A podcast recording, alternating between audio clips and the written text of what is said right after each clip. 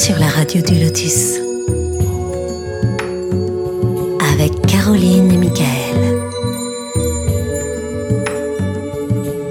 La radio du Lotus, on l'écoute partout dans le monde. Bonsoir à toutes et à tous, vous êtes sur la radio du Lotus, Michael le Lotus au micro, accompagné de Caroline toujours. Bonsoir Caro. Bonsoir Michael, bonsoir tout le monde. Voilà, tu vas bien? Ça va. Une tempête ici en Belgique. Ah, en Belgique. Ben oui, on est éparpillé un petit peu, hein, évidemment. C'est une radio, donc on est euh, sur euh, connecté euh, via Zoom. Donc toi, tu es en Belgique, euh, moi, je suis en Normandie, et notre invité, eh bien, qui s'appelle Frédéric Buisson, habite en Bretagne. Bonsoir Frédéric. Bonsoir Caroline et bonsoir, Bonsoir. Michael. Et bienvenue Frédéric, vraiment, ça me fait super plaisir que tu aies accepté l'invitation. Voilà, pour nous parler donc euh, de géobiologie, entre autres, hein, parce que bien sûr tu es géobiologue, euh, et, euh, et pas que, parce que tu as plusieurs casquettes. hein. on va parler euh, énergétique, l'énergie des lieux, les lieux sacrés, voilà, il y a, il y a plein de, de sujets à aborder, mais, euh, mais auparavant, je te remercie d'avoir accepté l'invitation, vraiment. Bah, merci à vous de, Merci. de me recevoir aussi gentiment. Mais en plus, tu sais, c'est un, sujet que, qu'on aime beaucoup, nous, sur la radio du Lotus, euh, tout ce qui est géobiologie, c'est vraiment hyper intéressant. Puis, il veut dire, on est tous concernés, hein, on vit sur la planète Terre, donc forcément que voilà, ça concerne tout le monde, ça, c'est, sûr. Euh, voilà. Alors, si vous voulez nous rejoindre euh, sur le chat, n'hésitez pas. Frédéric, tu es d'accord? Toi, t'aimes bien aussi que ce soit interactif, qu'il y ait des questions-réponses et tout par rapport aux auditeurs et à toi? Absolument. Et puis tu peux m'interrompre si euh, je dis quelque chose et qui n'est pas forcément compréhensible et qui est une question euh, D'accord. qui, euh, qui, qui, qui apparaît. Surtout, tu me dis, bah tiens, voilà cette question. Comme ça, je peux rebondir dessus, préciser un point que j'aurais pas forcément dit euh, Oui, euh, ok, si avec tu veux. beaucoup de, de clarté. Et c'est très très bien et c'est D'accord. dynamique. Bon, bah, c'est Caro qui va, qui va s'en occuper. C'est Caro qui, qui gère le chat. Voilà, voilà. Voilà. Je te laisse expliquer. Donc n'hésitez pas à venir sur le chat. Donc l'adresse suivante, tlk.io slash radio du lotus. Donc tlk.io slash radio du lotus. Vous nous écrivez via euh, l'application, la radio du lotus. Euh, vous cliquez sur l'onglet contact et vous envoyez vos questions, vos remarques ou vos expériences. Et euh, aussi l'adresse mail contact laradiodulotus.fr pour vos questions. Voilà. Et voilà, les amis, n'hésitez pas. Alors, Frédéric, si tu veux te présenter, nous, nous expliquer un petit peu qui tu es, ton parcours, et puis bah, après, on va aller euh, dans le vif du sujet, hein, si tu veux. Bon, déjà, j'ai dit Eh que tu es en Bretagne, c'est déjà ça. Au moins, on sait que voilà, je- c'est déjà ça, mais bon, voilà. Je vis, je vis au milieu des, des menhirs et des mégalithes. Euh, on a choisi ce lieu de vie parce que déjà j'avais un peu de famille ici. Et puis on est dans un lieu authentique où on a des, des, des, des- des pierres. Alors des, des menhirs, on va dire, c'est des pierres levées. Euh, les dolmens, je suis un petit peu moins friand et j'expliquerai peut-être par la suite euh, pourquoi. Mais en tout cas, on a des dispositifs énergétiques qui sont euh, exceptionnels et ils sont pas posés à cet endroit, à ces endroits-là par hasard. Donc, euh, j'en préciserai ou j'en décrirai quelques-uns tout à l'heure. En tout cas, je vis dans ce milieu-là et puis j'ai la chance aussi d'avoir dans, le terrain sur lequel je vis euh, des choses assez étonnantes euh, qui se découvrent au fur et à mesure que moi je comprends des choses. Donc euh, vraiment, je pense que je suis, enfin j'espère être à ma place. Oui, oui, mais tu, tu n'es pas de Bretagne à la base, tu viens pas de Bretagne? Non, je suis un Parisien. Voilà, Ah oui, parisien, oui, là c'est différent forcément, c'est sûr. je- Ça c'est vrai que ça ça n'a rien à voir là.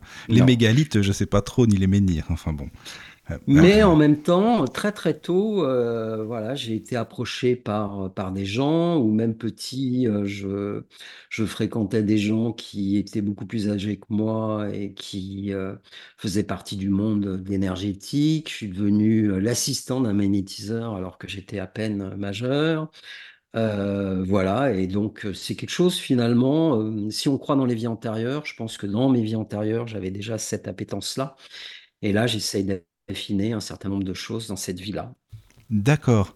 Mais tu étais euh, déjà attiré ou non par euh, tout ce qui est euh, merveilleux, par exemple Tu sais, en Bretagne, je sais qu'on aime beaucoup, beaucoup hein, tout ce qui est bah, les, les, contes fantastiques, entre autres, hein, mais on croit beaucoup, bien sûr, aux ancêtres, tout ce qui est médiumnité, etc. On est en Bretagne, ça, vraiment, hein, c'est quelque chose qui est acquis, enfin, pour beaucoup de personnes là-bas, quoi. Bah, il y a déjà cette énergie euh, bretonne avec ce grand euh, plateau granitique. Mmh, mmh. Euh, ce qu'il faut savoir, c'est que le granit, c'est de la silice et du quartz, et qu'il n'y a pas mieux comme émetteur énergétique. D'accord. Donc je pense qu'on est sur, déjà sur une, un ensemble ou un territoire qui émet des choses et qui transmet des choses. Donc ça, je pense que, en tout cas, ça c'est ma croyance, c'est que les lieux font des choses et je pense aussi vont influer les comportements des hommes et des femmes. Mmh, mmh. c'est intéressant ça, vraiment. Et pour toi, le quartz retient les mémoires aussi. Alors le quartz, ça vibre. Hein, euh, c'est clair que les montres à quartz, euh, elles n'ont pas été inventées par hasard.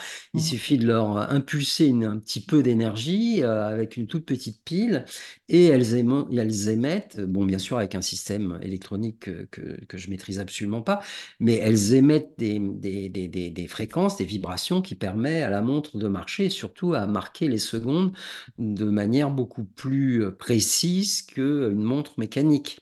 Donc le quartz a des qualités euh, extrêmement euh, fines et intéressantes.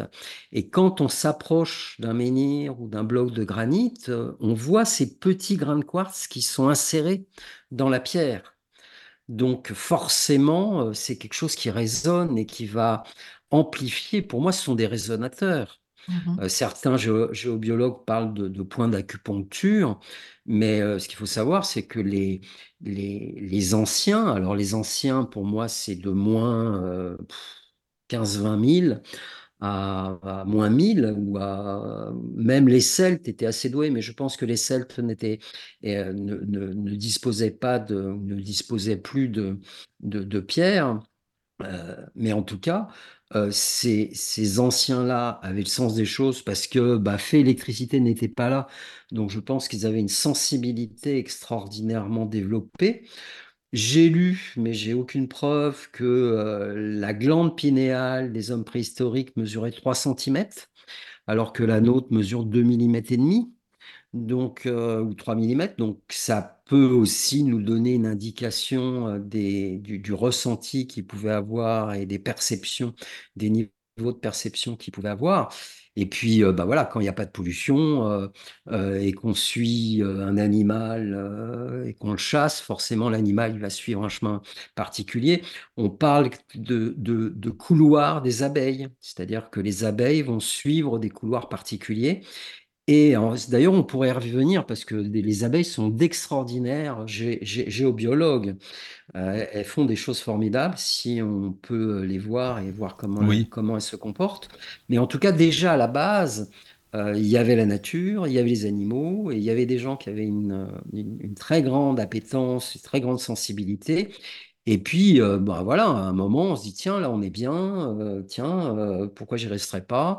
Et puis, à force de fréquenter le lieu, ben, on commence à, ressentir des, des, vertus. Et puis, pour peu que le collectif ou le clan auquel j'appartiens soit d'accord, ben voilà, on va créer des rituels, on va créer des offrandes, et puis ça va devenir un lieu sacré. Mais comment ça s'est passé au départ? Bon, tu t'intéressais à ce domaine que les lieux sacrés ou géobiologie, mais tu as appris des stages. Comment est-ce que tu as appris vraiment tout ça? Parce que ça c'est pas facile, j'imagine, quand on connaît pas, même si on aime et qu'on a envie de découvrir, quoi. Bah, le destin, des fois, comment je pourrais dire, nous oriente dans des, dans des chemins où on se sent plus guidé que euh, décisionnaire des choses. Euh, moi, j'ai eu un, peu une enfance où j'avais besoin d'aller rechercher des ressources ailleurs que dans ma famille. Et donc, euh, je pense intuitivement, j'ai travaillé, euh, j'ai essayé de faire un travail un peu sérieux sur moi-même.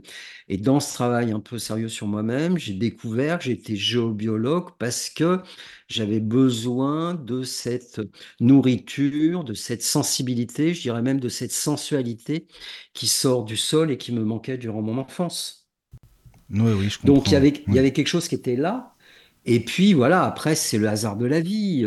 Je me souviens, j'ai, bon, je fréquentais des gens qui faisaient du magnétisme, de la kinésiologie, voilà. Et puis un jour, je, je suis invité à dîner et euh, chez cette personne, il y avait une super bibliothèque et moi, j'adore les livres. Et j'ai commencé à feuilleter sa, la bibliothèque et je suis tombé sur un ouvrage euh, de Stéphane Cardino qui venait d'éditer, donc je devais être à peu près en 2004.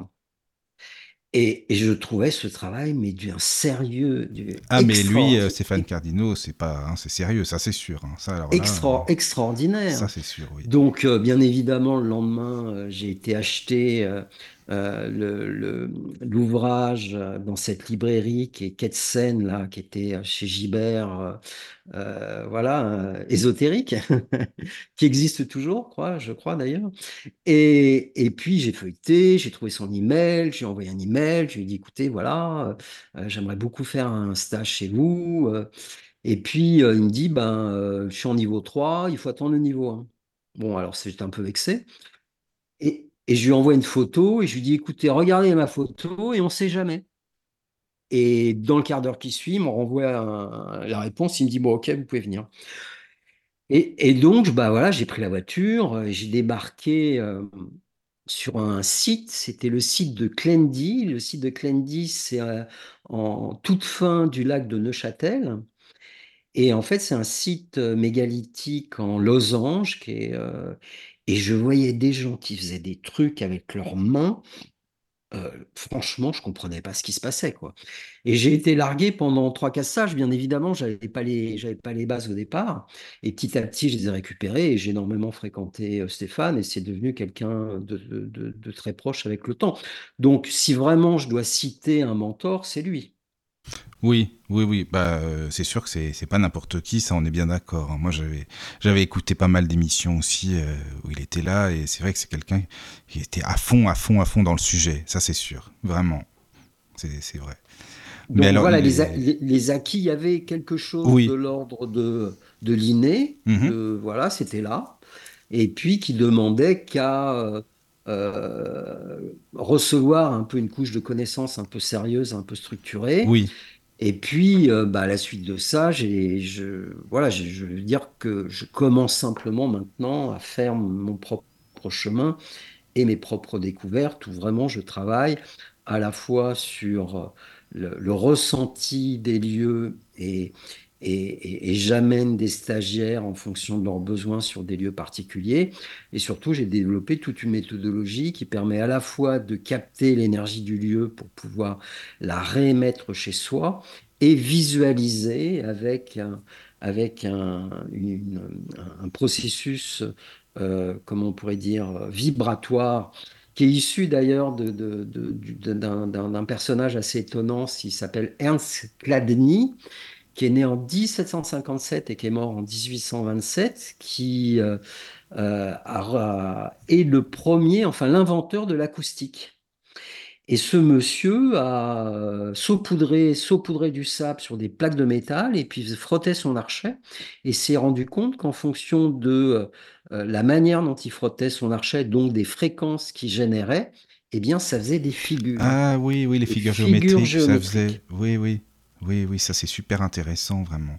En Et fonction nous, des on a récupéré cette, Oui. cette technique-là de manière euh, digitale. Mhm. Et on a récupéré à la fois l'énergie des, des lieux, on l'a passé dans une boîte noire et on a, on, on- on- on a fait, enfin, on a construit la visualisation énergétique de ces lieux en même temps que euh, le ressenti vibratoire de ces lieux. Oui, oui, d'accord. Non, mais c'est une, c'est vrai que c'est une expérience super intéressante, hein. Vraiment, euh, oui, oui. Mais comment est-ce qu'on pourrait euh, définir un, lieu sacré? Enfin, qu'est-ce qu'un lieu sacré pour les personnes qui ne connaissent pas forcément? Est-ce qu'on pourrait commencer par ça?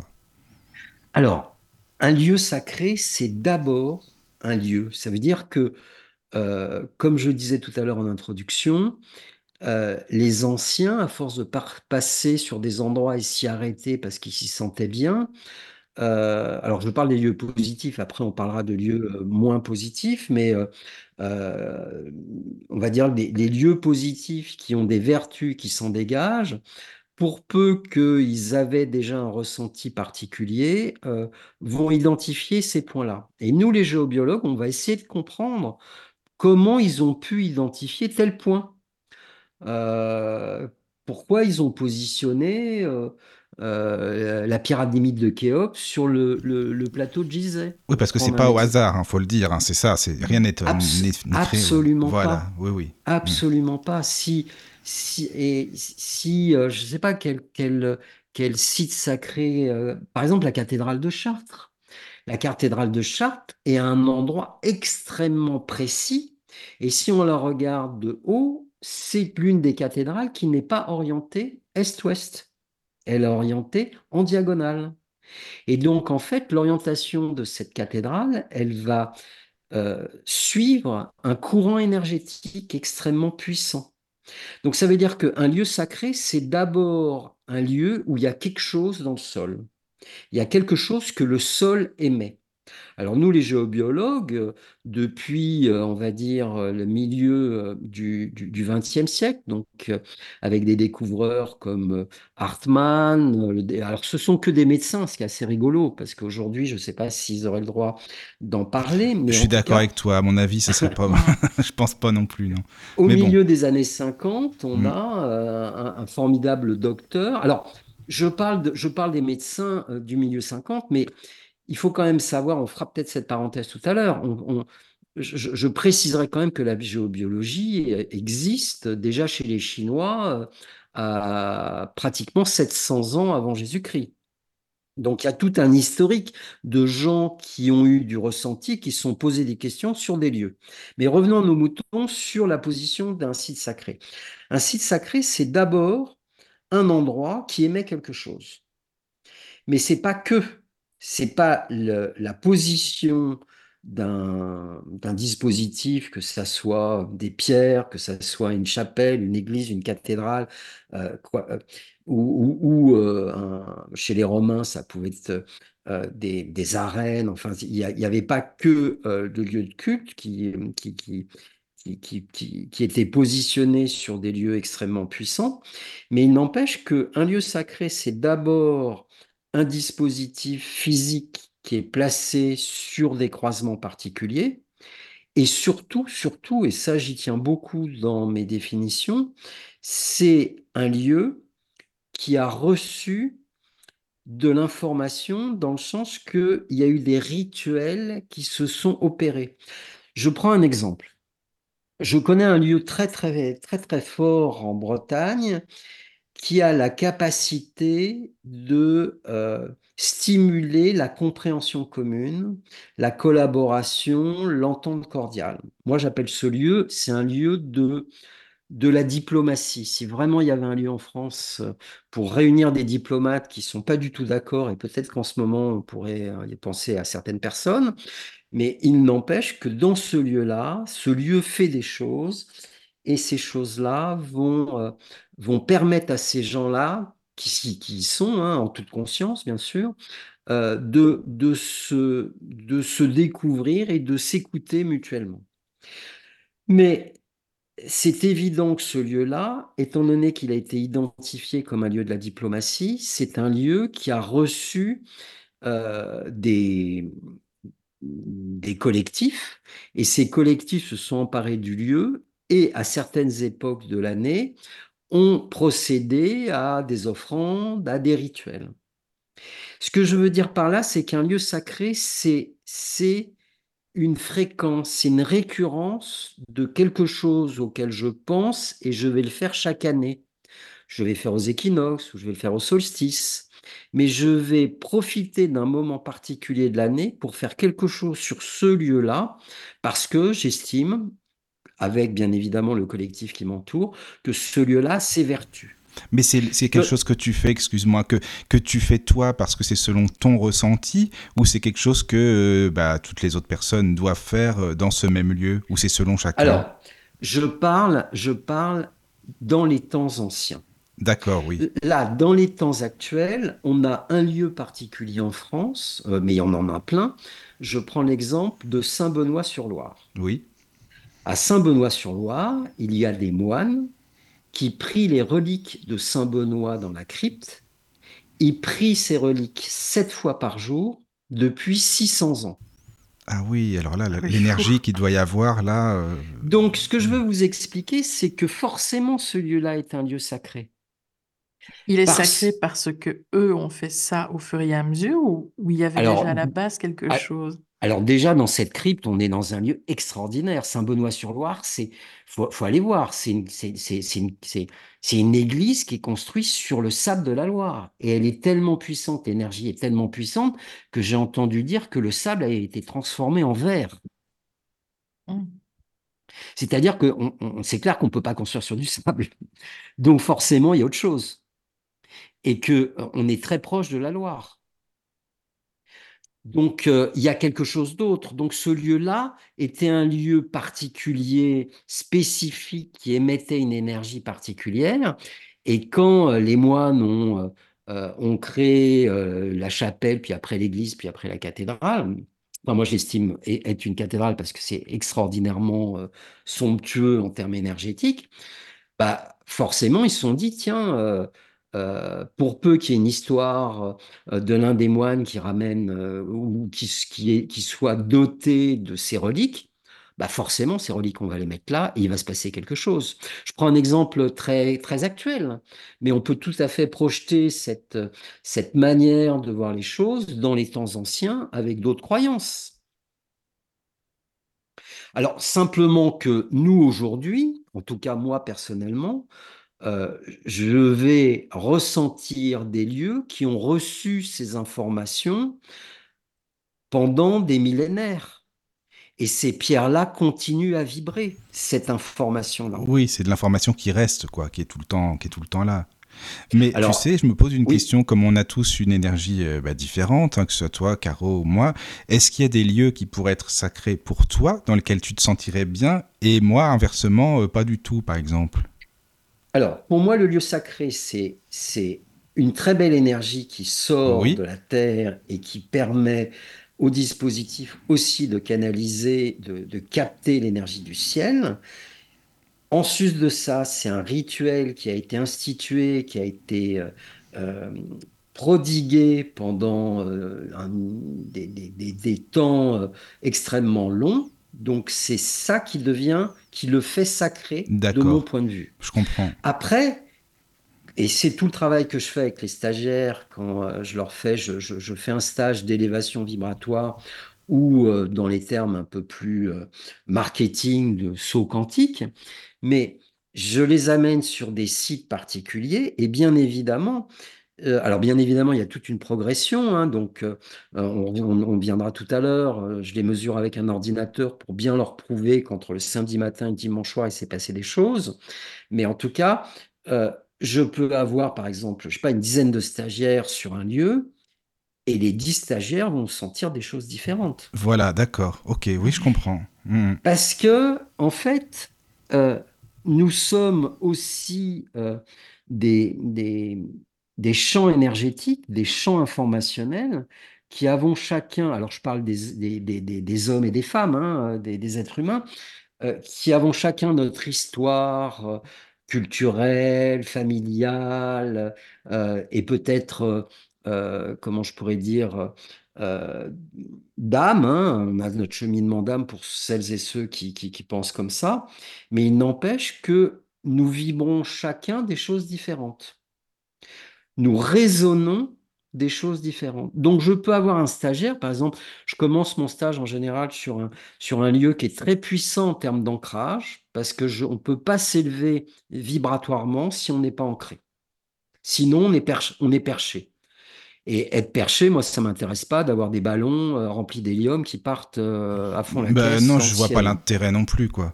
Hmm. C'est pas, c'est pas, euh, puis, puis surtout, c'est pas du tout mon, enfin, en tout cas, ce Oui. que je veux, c'est que les gens soient bien. Hmm. Donc d'abord, je vais les amener sur un lieu qui ancre fondamentalement, et il a été dédié à ça, et sa vertu principale, c'est ça. Mais je peux avoir des gens qui vont me dire, écoute, moi là, je suis désolé, mais je suis oppressé au niveau du cœur. Alors, avec l'expérience, ça veut dire quoi? Ça veut dire que ce lieu va les faire résonner, il va y avoir une interaction entre l'énergie du lieu et leur propre énergie. Et ce malaise au niveau du chakra cœur, c'est que leur chakra cœur est plutôt en situation de dysfonctionnement, voire de blocage. Et cette vibration énergétique très pure, très fine, elle va aller faire résonner aussi quelque chose qui peut poser problème. C'est comme si l'énergie du lieu disait, dis donc, euh, tiens, je vais t'ouvrir ton chakra cœur. Oui, mais oui, la oui. personne qui n'est pas prête, bah, c'est elle ça. va dire, bah non, euh, moi je suis désolé, mais euh, Je suis pas là pour je suis ça, bien je suis avec bien mon, petit dysfonctionnement, donc Mm. je veux le garder. Oui. Donc il va y avoir une sorte de résistance, et cette résistance D'accord. va créer un malaise. Mhm, D'accord. Oui, oui, je comprends. Euh, N'hésitez pas, les amis, hein, s'il y a des questions sur le chat, euh, bien sûr, euh, eh bien, et voilà, allez, allez-y, euh, pas de problème. On est là pour il y a ça. des questions. Ah ben, il y a Enfin, des questions, question, Frédéric, tu vois, bah, c'est très bien, voilà. Oui. Donc, il y a, il y a Priscille qui dit La seule et unique fois où je me suis rendue à Carnac, j'étais avec maman, j'ai garé la voiture et en descendant à peine refermer la portière, je me suis mise à pleurer d'émotion, tellement le lieu dégage des énergies incroyables. Alors, on, ouvre déjà en début Mhm. d'émission un, sujet qui n'est pas forcément euh, des plus, des plus agréables. Il faut savoir où cette personne euh, s'est arrêtée à Carnac. Mais si je prends euh, les alignements euh, euh, habituels, euh, il y a un tel passage touristique que le lieu a commencé à capter les, énergies des gens et n'avait pas les capacités suffisantes ou la structure suffisante ou l'organisation euh, souterraine suffisante pour qu'il se nettoie lui-même. Donc petit à petit, malheureusement, certaines parties euh, de, de, de, de cette zone-là s'est appauvrie. Et c'est devenu, sur certaines zones, des dépotoirs énergétiques. Ça veut dire que ces lieux se sont, forcés, se sont fortement abaissés énergétiquement. Et si cette personne euh, s'est mise à pleurer, etc., peut-être que c'était le lieu. Alors, on va partir du principe qu'elle était, euh, qu'elle s'est arrêtée à un bel endroit. Oui. Mais admettons qu'elle soit arrêtée à un endroit moins euh, positif. Il se peut que ça soit l'énergie d'une pierre qui a capté la tristesse ou la peine de personnes qui se sont posées dessus, et c'était pas forcément le lieu. Ah oui, c'est ce qui est resté, en fait, l'énergie des personnes. C'était peut-être ce qui restait. oui, oui, Donc pour sûr. moi, Karnak, c'est vraiment à Mm. prendre avec beaucoup de précaution. Mais oui, puis tu sais, t'as tellement des gens qui font plein de des stages, des rituels, des machins et tout. Ils font tout, tout et un peu tout et n'importe quoi. Mais bon, bah, ça c'est mon avis. hein. Alors là, je veux quand même ouvrir quelque chose, de, pas, pas- passer sur du positif. Oui, oui. Quand j'ai commencé vraiment à, à m'intéresser en profondeur à- aux énergies des lieux, je me suis dit, mais ce qui est assez bizarre, c'est que euh, chaque fois que je mesure euh, l'énergie euh, d'une cathédrale ou d'une église, je ressors jamais choqué ou en courant parce que l'énergie est vraiment pas belle. Ce qu'il faut savoir, c'est que les anciens concevaient leurs sites sacrés sur des lieux où il y avait des sources ou des courants d'eau. Et l'intérêt d'un courant d'eau, c'est que le courant d'eau va aspirer, va nettoyer l'énergie du lieu. On dit que sous la cathédrale de Chartres, il y a 17 sources. Oui, j'a- j'avais entendu ça. Et oui, c'est vrai, tu penses où il y a 17 sources Où on sait pas Alors ou oui, oui, euh, Oui, c'est hein. clair qu'il y a énormément. clair il y a- que- Moi, je suis extrêmement sensible à l'eau et je peux très bien la détecter rien que sur un plan, une photo à 10 000 km. Oui, oui. aucun problème. Mais ce que je veux faire comprendre aux auditeurs, c'est que il y a des lieux qui ont été conçus pour qu'ils se nettoient naturellement. Et il y a d'autres lieux, euh, style les alignements de Karnak, où il y a des courants d'eau, bien évidemment, mais il n'y en a pas suffisamment pour contrecarrer les énergies touristiques de l'été. Donc forcément, c'est les pierres qui vont, qui- qui- comment je pourrais dire, qui vont prendre cette énergie-là et qui vont pas avoir la capacité de se, de se nettoyer, de, de s'harmoniser Elles sont polluées par les énergies qui, qui restent, quoi, finalement. Voilà. Hmm. Alors que, euh, par exemple, à, à Chartres, on peut imaginer quand même que depuis le temps que Chartres existe, hein, Oui. euh, avec euh, ben, la confesse, les peines des gens qui viennent prier, les enterrements, on pourrait imaginer que bah, ce lieu, il est insupportable. Ah, ça, c'est sûr, on pourrait se dire ça, c'est vrai, tu as raison, c'est sûr. Et ben en fait, non. Hmm. Pourquoi? Parce qu'il y a cette énergie, euh, jour et nuit, qui nettoie. Puis les gens, ils le savaient bien en créant ce lieu, de toute façon. Et puis après, on peut rentrer vraiment dans, dans, des choses extrêmement techniques, mais qui peuvent intéresser les auditeurs.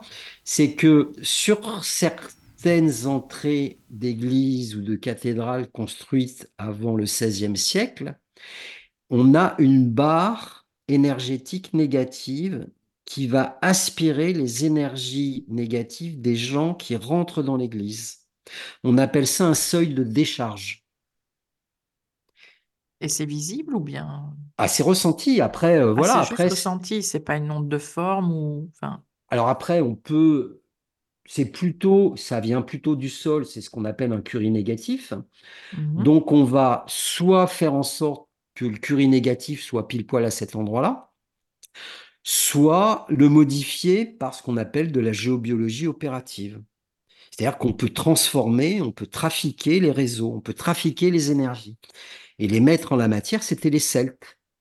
Par exemple, un oppidum celte, donc c'est un- une forteresse, un château fort. hein. Eh bien, un château fort, en général celte, il est construit sur une colline. Et environ dans un rayon de 500-600 mètres, enfin même 800 mètres autour du château fort, il n'y a pas un seul réseau positif. Ce sont que des réseaux négatifs. Pourquoi? Parce que les Celtes partaient du principe que l'ennemi qui allait les attaquer, fallait d'abord les affaiblir. Et donc, ils arrivaient complètement vannés au pied du fortin, et les autres, bon, j'imagine, c'est un peu, un peu barbare, mais devaient, euh, voilà, en profiter C'est euh, ça. avec, avec Ils étaient armes. affaiblis, forcément, quoi. Voilà. Oui, oui. Alors que ça pourrait être l'inverse. Regarde si c'est un lieu hyper euh, rechargé. Si t'as trop la pêche, admettons, tout le temps, c'est peut-être pas évident non plus, quoi. Alors, c'est une excellente question et euh, je vais citer une petite anecdote, euh, mais je vais essayer d'être le, plus neutre possible pour qu'on puisse pas identifier. Euh, il, existe un lieu en France où il y a un producteur, un agriculteur qui gagne chaque année euh, les, prix à, comment on appelle ça Euh, au, salon de l'agriculture. Je sais plus, c'est un, concours particulier. Euh, je sais plus comment on appelle ça. Et donc, euh, comme j'avais un stage qui était pas loin, je me suis dit, tiens, on va aller voir cette personne. Et en fait, cette personne vivait depuis donc sa plus tendre enfance sur le lieu. Et comme c'était quelque chose, euh, c'était un produit qui se, euh, qui se, qui se buvait, enfin qui, qui se dégustait avec la bouche, euh, cette, ce, ce- produit-là était chargé de l'énergie du lieu qui est extrêmement pur et puissant. Le problème, c'est que le monsieur, il pouvait pas parler, il avait le larynx qui était complètement, comment je pourrais dire, malade. Ce que je veux expliquer par là, c'est que les énergies comme ça, vues de loin, c'est joli, mais point trop n'en faut. Que ça soit dans du négatif, Oui, mais c'est comme du positif. C'est comme pour tout, hein. C'est pareil. C'est comme pour tout, on est dans un oui. excès. Et comme ce Mm. monsieur devait, bien évidemment, de par sa passion, goûter, euh, déguster euh, ce- sa production, Oui. forcément, eh ben, ça venait dans son corps et ça passait par son larynx. Hmm, D'accord. Et puis même Donc pour le ext- sommeil, ça devait être compliqué parce que comme c'est un, un lieu, admettons, hyper chargé, euh, si la personne euh, ou dort trop ou pas assez, inversement, euh, ça peut être ça. aussi. Alors, si cette personne est née à cet endroit-là depuis sa plus tendre enfance, j'ai envie de dire, il s'y est habitué, le Oui. corps s'est un peu adapté, si Mhm. ce n'est que s'il avait un dysfonctionnement au niveau de sa gorge, ben, ça s'est cristallisé là. Oui. Hmm. Mais mais il y a des gens qui vivent sur des lieux extrêmement puissants, mais ils sont tellement habitués qu'ils en, qui- qui- que leur corps s'est habitué. Ça. Euh, je fais, je fais allusion à un lieu qui est pas très loin de chez moi, qui est un lieu d'enseignement druidique extrêmement puissant. Euh, moi, je pourrais pas dormir à cet endroit-là. Je serais, je, je serais à 60 cm au-dessus du lit toute Ah la oui. nuit, quoi. Super speed. Ah oui, tu le ressens, tu le sais, c'est comme ça. Ah bah oui, oui, c'est voilà, Euh, voilà, j'ai j'étais pas encore formé par Stéphane Cardinaux, mais j'ai beaucoup fréquenté un moment l'abbaye de Sénanque. Euh, parce que il y avait une famille qui était euh, qui s'appelait la famille Muay, mais qui avait développé, euh, enfin qui, qui s'était occupé de, de, l'abbaye avant que les moines de, l'île de Lérins reviennent s'installer à, à l'abbaye. Il m'avait installé dans une pièce qui était dans le prolongement de la, de la, de, de la nef. je suis resté dix jours chez eux, j'ai pas dormi pendant dix jours. Ah oui, d'accord, quand même. Ah oui. Tellement c'était puissant. C'était puissant, oui, d'accord. Mm, mm. Donc, euh, pour peu qu'on soit pas forcément habitué, qu'on débarque dans, dans, un lieu, euh, on peut très bien. Alors, je ne suis pas tombé malade parce que le lieu me nourrissait euh, ou comblait le manque de sommeil que j'avais. Mais, mais il n'empêche que j'aurais pas pu y vivre. Oui, bien sûr. Bah oui, c'est ton corps, il n'était pas habitué, donc forcément. Alors, il y, a des messages, hein, Frédéric, si tu es oh. d'accord, sur, le chat. Oui, oui, je vous en prie. Mm. Voilà. Donc, il y a Priscille qui, précise hein, par rapport à Carnac euh, que c'était en 1999, à l'approche du site garé sur la route qui y emmène. J'ai eu l'impression d'arriver dans un lieu machine à laver, programme essorage et derrière reconnexion, reconnexion à soi-même puissance 1000 et ce en un seul instant. J'étais conductrice, j'étais responsable, je cherchais le lieu sans GPS, etc. Concentrée et je ne m'attendais absolument pas à vivre ce que j'allais vivre intensément quelques secondes après. Alors effectivement, là, on peut, vu ce qu'elle, ce que dit Priscilla, on peut imaginer qu'elle était sur un lieu extrêmement positif et puissant, quoi. Parce que ça n'a pas forcément ces effets-là. Moi, je suis arrivé une fois euh, par une petite route et j'ai senti vraiment de la tristesse et, des choses vraiment désagréables. Et euh, je suis vite sorti euh, d'un certain endroit à Carnac.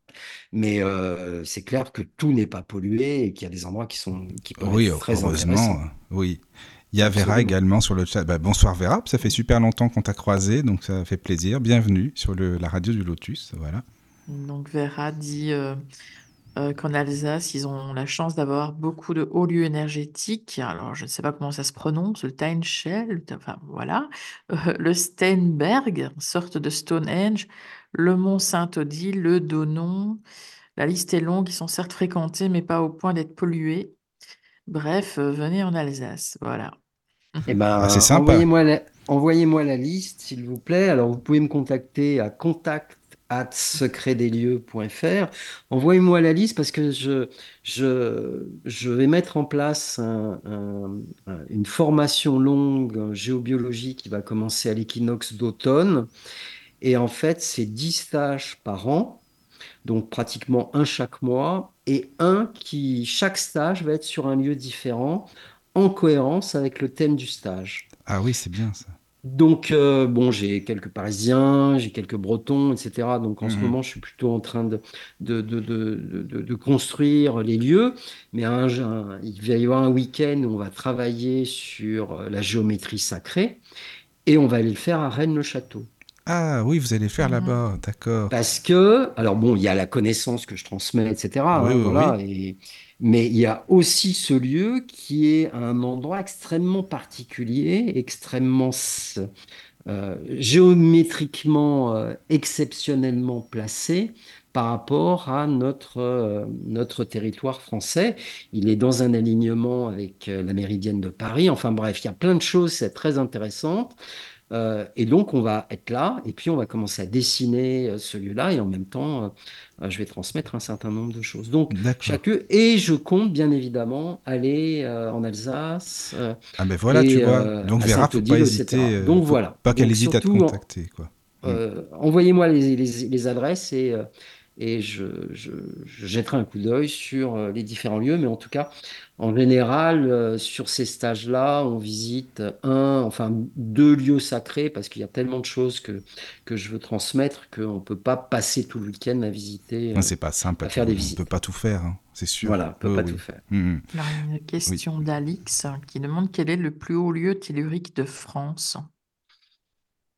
Alors, ça dépend de chacun. Euh, Moi, j'aime beaucoup un lieu qui est extrêmement particulier. Alors, bon, déjà en Bretagne, si euh, un jour euh, vous passez en Bretagne et que vous avez envie de, de, de- monter en énergie, euh, je, je vous emmène dans des endroits absolument exceptionnels. Donc ça, euh, il n'y a aucun doute. Dans le sud de la France, il y a deux lieux particuliers que j'apprécie. Euh, il y a un premier lieu qui est euh, dans le jardin de la Princesse Pauline, au milieu de la ville de Grasse. En fait, c'est un promontoire euh, qui date d'environ moins 5000 ans.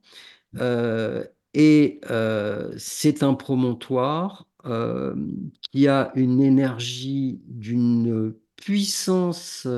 Alors, quand je parle de puissance, c'est de, comment je pourrais dire, euh, de blancheur, de, de, de- de pureté. C'est c'est Euh, pas là où il y a le féminin sacré hyper puissant, non? Alors là, il y a effectivement un féminin sacré et, et extrêmement puissant. Donc, j'ai pas mal travailler avec des stagiaires à la fois en méditation et avec des médiums euh, on- qui m'ont qui m'ont qui m'ont fait part du fait que c'était euh, effectivement un, un lieu qui était dédié au culte d'Isis. Donc ça, c'est un lieu qui qui laisse pas indifférent parce que euh, pour peu qu'on soit bien préparé, que euh, on, soit en, profond relâchement et que on fasse une très belle médite, il se passe des choses délicieuses. Donc bon, moi j'ai eu, euh, j'ai eu des visions, j'ai eu des stagiaires qui ont senti des caresses sur leur visage, euh, du bien-être, quelque chose euh, du, féminin sacré extrêmement pur, avec une énergie d'amour inconditionnel extrêmement belle. Donc ça, c'est un, pre- un- un premier endroit que je considère comme un des lieux les plus puissants de France. Alors, je les connais pas tous, hein, attention, hein, je me faites pas dire ce que j'ai pas dit. Et il y a un lieu particulier qui est extrêmement intéressant, qui est un peu inconnu. C'est une petite chapelle qui est accolée à la cathédrale Saint-Trophime à Arles, c'est la chapelle des rois, où là, on est dans de l'exceptionnel. Pour moi, il y a une énergie christique qui, est passée par là, ou qui est là. Euh, après, euh, chacun croit comme il veut. En tout cas, notre père géobiologue, qui s'appelle Georges Prat à tous, avait identifié ce lieu comme étant euh, un lieu exceptionnel. Et euh, j'ai des amis qui, euh, qui m'avaient contacté en me disant, enfin, qui, qui m'avaient dit, écoute, voilà, je vais pas très bien, est-ce que tu pourrais me conseiller un lieu pour un peu me regonfler? Et euh, je les ai envoyés là, ils m'ont dit, écoute, j'ai pas pu rester plus de 10 minutes, quoi. C'était, c'était, Ah oui, c'était, puissant à ce point, quoi, vraiment. Et, euh, le job a été fait en 10 minutes. D'accord. Mais excuse-moi, peut-être ça enfin, ça n'a rien à voir, mais parce que ça m'y fait penser. Quand tu parles de Arles, tu sais, t'as déjà entendu parler du sarcophage de Arles-sur-le-Tech Non. Euh, ce sera un sarcophage. C'est pour ça que je me demandais si c'est pas sur un lieu sacré ou pas. Ça m'intéresse. C'est, euh, ce Bah- sera un bah, sarcophage général- qui se remplit d'eau tout le temps. En fait, il se remplit. et Il est tout le temps, même si tu le, tu le vides ou quoi, mais il se remplira. euh, et c'est pas un truc de pluie ni quoi que ce soit. En fait, c'est un Et il est mystère. où? Il est à où? Arles-sur-le-Tech. Le, le sarcophage de Arles-sur-le-Tech. Je sais pas si tu. D'accord, bah, Hmm. Peut-être qu'il y a des auditeurs qui connaissent, mais. euh, J'irai voir, mais en tout cas, quand on a des lieux qui font des choses un peu euh, exceptionnelles, forcément, euh, dessous ça, ou dessus, euh, il y a, il y a d'autres choses. Oui, c'est ce que je pensais, oui. Mm, mm. Mais alors, par exemple, euh, dans les églises modernes, maintenant, il n'y a plus, bien sûr, euh, cette construction bien spécifique sur un lieu. Donc, c'est c'est un peu tout et n'importe quoi. On va, enfin, tout et n'importe quoi, c'est pas le mot, mais c'est placé comme ça, quoi. C'est tout, non Les églises modernes. Alors, comment je pourrais dire? Euh, en théorie, la connaissance énergétique s'est amoindrie fortement à partir de la Grande Peste de 1348, du massacre des Cathares et des Templiers, parce que c'était eux qui détenaient la connaissance. Donc, euh, on est au XIVe siècle. Il y a eu encore des gens, euh, des sortes de consultants qui euh, donnaient des conseils pour la construction ou l'orientation euh, des, des- des lieux sacrés, enfin des cathédrales ou des églises. Et on va dire à partir de euh, allez, euh, 1580, 1600, le, le- le- le savoir s'étiole fortement. Mais, mais il n'empêche que euh, quand Anne d'Autriche euh, met au monde euh, Louis XIV et euh, pour remercier les dieux fait construire l'église du Val-de-Grâce, elle va, comment on pourrait dire, recruter des architectes ou des collectifs, peut-être des sociétés secrètes, en tout cas moi je ne suis pas dans le secret des dieux, qui avaient encore cette connaissance-là, et l'église du Val-de-Grâce est d'une qualité énergétique exceptionnelle. Alors, on est, alors que cette église a été construite entre 1625 et 1645. Donc, il y a eu des choses qui ont continué. Mais j'ai l'impression que ces choses-là se sont continuées de manière occulte et ont été forcément, euh, euh, comment je pourrais dire, commandées par des gens qui voulaient rester euh, dans, dans l'ombre. Donc, à partir de cette époque-là, oui, le, savoir, on va dire, officiel euh, c'est totalement dissous, mais je pense qu'il y avait des gens qui ont conservé cette, ces connaissances-là et qui se, se, les ont transmises de génération en génération. Mais c'est devenu occulte.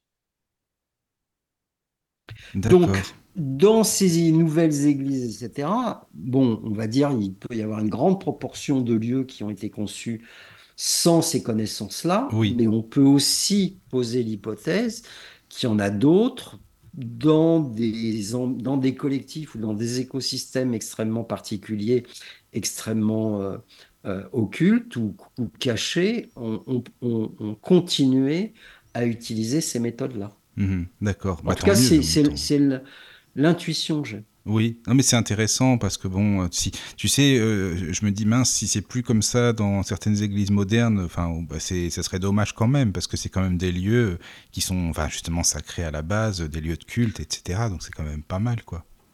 Il y a, y a une, ligne énergétique qui traverse Paris euh, du nord au sud, qui passe par le 13e arrondissement, le 5e et qui monte dans le 9e arrondissement. Quand on trace avec une règle le, cette ligne-là, on passe sur 13 lieux de culte différents. Ah oui, quand même. Il y a 13 ah églises, Il, y a, il y a 13 lieux de culte, mais de toute mm. confession. Et ça, c'est extrêmement. C'est bien ça. C'est oui, ah c'est extrêmement rigolo. Ah oui, c'est vrai. C'est pas pour euh, c'est pas pour rien, sûrement, c'est pas pour rien quoi. Bah oui, euh, euh, c'est clair. Hein, enfin, dire, hein. après. Mm, forcément, ces belles énergies, elles nourrissent Et oui, toutes les croyances, ou, toutes les croyances s'emparent de ces lieux absolument somptueux, parce qu'encore une fois, ces lieux font des choses. Ces lieux ont des vertus particulières. C'est bien, tu as lu dans mes pensées, Frédéric, parce que j'allais te demander, euh, ben, on est bien connecté, tant mieux, c'est bien, c'est l'énergie des lieux. j'allais te demander quelles pourraient être euh, justement certaines vertus des lieux? Qu'est-ce qu'il pourrait y avoir comme vertu Alors, je vais donner un exemple très rigolo et après on pourra développer. Euh, donc j'organise un stage à Grasse et puis euh, je me retrouve, bon, j'ai une demande particulière avec des médiums, etc. Donc je dis ok, euh, je vais, je faire un stage particulier. Bon, je me retrouve dans une voiture avec une personne derrière qui allait pas trop bien et qui avait vraiment besoin de clés de compréhension sur comment se protéger énergétiquement. Et puis j'avais ma conductrice qui était quelqu'un qui était l'assistante de quelqu'un de très connu. Et je lui dis, bah écoute, euh, si, voilà, euh, on a, on a quelqu'un qui, qui en demande, est-ce que tu, veux bien euh, parler de tes techniques et de tes pratiques et celles de ton mentor? Et elle dit, bah non, je suis désolé, j'ai signé un contrat de confidentialité, il est hors de question que je donne mes secrets. Alors moi, ça m'a mis dans une colère noire parce que, bon, je peux comprendre que euh, il faille manger, qu'on a besoin de vendre du stage pour qu'il y ait un échange, parce qu'on transmet des choses, mais bien évidemment, il faut quand même remplir le, hmm. frigo. Mais privatiser la lumière de cette manière-là, j'étais un peu en pétard. Bon. Hmm. Donc j'ai fait un peu sentir j'étais un peu en pétard, mais en même temps, je respectais ce point de vue, et puis j'étais désolé pour la personne, etc. Et puis, je veux faire travailler donc ces, personnes qui étaient dans la voiture et puis euh, les personnes qui nous suivaient dans d'autres voitures sur un lieu particulier où je voulais leur faire découvrir un gardien particulier qui protégeait une source. Parce que ce qu'il faut savoir, c'est que la ville de Grasse est traversée par énormément de courants d'eau. Et, et donc, euh, je les amène là. Et puis, euh, il y avait un petit banc. euh, je fais asseoir certaines personnes sur le banc. Et cette personne qui voulait pas communiquer ses, enfin, secrets, non, c'est pas, c'était pas des secrets, c'était des techniques. Voilà. C'était des techniques, mais bon, pour plein, plein de raisons. euh, voilà, garde ça. Quand elle s'est assise sur le banc, c'est devenu une pipelette. Elle n'arrêtait pas. J'en étais même gêné. Je me disais, mais C'est elle, elle dingue doit ça. se, elle Ah doit se oui. sentir tellement coupable, ou elle a dû sentir ma Ah colère, oui, oui. qu'elle sort. Et en Hmm. fait, euh, je me disais, mais non, j'ai essayé d'être suffisamment euh, juste. Ok, j'étais en colère, mais cette colère, elle me regardait moi. Elle- Il n'y avait pas à, à la projeter sur cette personne-là. Euh, Donc, en, en- en- en m'auto-analysant, je me disais, non, mais ok, elle a dû sentir un petit truc, mais elle- elle- vu son débit de parole, vu ce qu'elle dit à la personne qui avait besoin de ses ressources, c'est autre chose. D'accord. Et je rentre chez, chez une amie qui m'hébergeait et je lui dis, écoute, je crois avoir trouvé un lieu qui libère la parole. Donc, ce que tu vas faire, tu vas essayer de, de- d'appeler l'une de tes copines les plus coincées et, et tu lui dis, alors surtout, on ne fait pas de magie noire, hein, on fait de la magie blanche, donc tu lui dis, écoute, voilà, euh, j'ai un copain qui est géobiologue, voilà, qui organise un stage que j'ai euh, que j'ai hébergé. Il semblerait qu'il ait trouvé un lieu qui libère la parole. Est-ce que ça t'amuserait de le tester? Donc la copine dit ouais ouais pas de problème. Elles vont toutes les deux sur le lieu et donc euh, la, personne qui m'hébergeait me rappelle et me dit écoute c'est incroyable hein. Ça fait 20 ans que je la connais, elle m'a raconté des trucs mais j'en étais même gêné. Ah oui, c'était carrément ça, quoi. C'est fou. Donc donc il y a des lieux qui font des choses. Oui, oui. Donc celui-ci. Donc là, ce lieu-là- Voilà. Avait la capacité de libérer la parole. D'accord. Mais on a des lieux qui vont soigner, qui vont soigner certaines choses. Par exemple, je fais travailler euh, mes stagiaires sur un lieu qui va libérer les, les tensions émotionnelles. Oui. Je, je fais travailler aussi des stagiaires en méditation où on a une pierre extrêmement euh, somptueuse. C'est une, euh, une, une pierre qui mesure 7 mètres 80 de haut et qui est ronde et qui mesure 7 mètres de large, qui est à peu près épaisse de 3 mètres. Et quand on est sur la façade ouest, elle va absorber des énergies négatives. Et pour peu qu'on ait un peu de ressenti qu'on ferme les yeux, on sent des filaments un peu noirâtres qui sortent de notre corps, qui vont dans la pierre. Et quand on sent qu'on n'a plus de, de tension ou qu'on est un peu nettoyé de nos scories, on fait le tour de la pierre, on va sur la façade est, et ces filaments reviennent dans notre corps blanchi. Tout pur. Hmm, D'accord. Comme si on avait nettoyé quelque Oui, chose. c'est un nettoyage, quoi. Voilà, c'est ça, quoi. Et donc, Hmm. j'ai fait venir des, des- des médiums en leur disant, bon, bah écoutez, euh, allez, euh, projetez-vous 3000 ans ou 5000 ans en, en arrière Oui. et dites-moi ce qui se passait. Et ils me disaient, mais sur ce lieu-là, je vois environ 5000 personnes. D'accord. Ah oui, c'est énorme. Alors, est-ce que, voilà, après, on peut me, on peut me, me- me- me projeter plein de critiques et je les écouterai avec beaucoup de, de bienveillance, mais est-ce que c'est juste, pas juste, est-ce que je suis dans le fantasme, etc. Mais ça, après, euh, c'est pas grave. euh, Il n'empêche que il n'y a aucun doute Voilà, quoi. que ce lieu-là nettoyait. Hmm. Mais c'est ce qui compte, c'est ça le principal, après que ce soit ou non, tant que voilà, ça fonctionne. C'est un lieu qui nettoie, c'est ça le principal. Alors voilà, alors après on peut rentrer dans des choses peut-être un peu plus euh, délicates. Euh, et euh, Stéphane nous, nous a fait travailler une fois sur un, sur un lieu qui était euh, au-dessus de Lausanne, dans une forêt. Oui. Et il nous dit, bah tiens, cette pierre, elle fait quoi? Donc bah on était, je sais pas, une quinzaine. euh, on se dit, bah tiens, euh, ouais, on va tester. Puis on était tous un peu gênés, quoi. Et puis on regarde Stéphane et euh, d'un air un peu gêné, on dit, ben c'est sexuel. D'accord. Et il dit, ben non, c'était une pierre de contraception. Ah, d'accord. Ah oui, oui, oui. C'est-à-dire. Bah après, euh, je sais pas, je suis pas de femme et je me risquerais Oui. pas Caro, c'est à toi de nous le dire, excuse-moi. Mais je ne ah, je, je, je, je me, je me risquerais pas de tester. Non, mais. Mais Ah oui. j'imagine en tout cas qu'elle devait s'asseoir là pendant Ouais, un certain temps, Hmm. à, une certaine, à un certain moment, et ça devait sans doute bloquer l'o- l'ovulation. Hmm, D'accord. C'est comme euh, au Père Lachaise, quand on. Oui, il y a une de- des tombes, je ne sais plus laquelle, euh, pour la fertilité. Ah, c'est Victor Voilà. Noir. Alors après, il y a d'autres pierres qui Oui, vont oui, au voilà. contraire stimuler la fertilité. Ah oui, c'est ça, Mhm. oui. Mm. Par exemple, le, le- le- le menhir de Kerloas, qui est l'un des plus grands du Finistère, euh, on dit hein, qu'au Moyen Âge et, euh, euh, et on va dire jusqu'au milieu du 19e siècle, les femmes venaient se frotter le ventre pour pouvoir enfanter de manière simple et voilà. Oui, oui, oui. Alors après, euh, voilà, après il peut y avoir du mélange entre Oui, voilà, c'est ça. la réalité du lieu, Oui. etc. Euh, Mm. j- à un moment, j'ai assisté à, un- à une conférence sur un lieu euh, euh, de, quelqu'un qui n'avait pas forcément le, le ressenti euh, des lieux et on était sur un dolmen et j'étais avec des copains, je leur dis bon, tu te déplaces de 3 mètres là, mais si on reste là ce soir, on est vanné. Donc, euh, on s'est un petit peu déplacé. Puis après, j'étais voir le conférencier. Je dis, bah, quand même, le lieu, il n'était pas formidable. Tu es, au courant. euh. Bon, puis il ne savait pas grand-chose. Et moi, j'étais très intrigué par ce dolmen. Je me disais, mais euh, pourtant, euh, il y a un truc. Et comme j'ai cet ordinateur dont on pourra parler tout à l'heure, puis je suis retourné sur le lieu et j'ai essayé de comprendre à quoi servait cette négativité. Et en fait, à force de travailler sur le lieu et puis euh, de, prendre des mesures scientifiques extrêmement pointues et puis comparer, etc., en fait, c'était un lieu qui permettait à des, sans doute des guerriers ou des, des, des, des- des prêtres ou des druides qui avaient la grosse tête d'abaisser leur ego.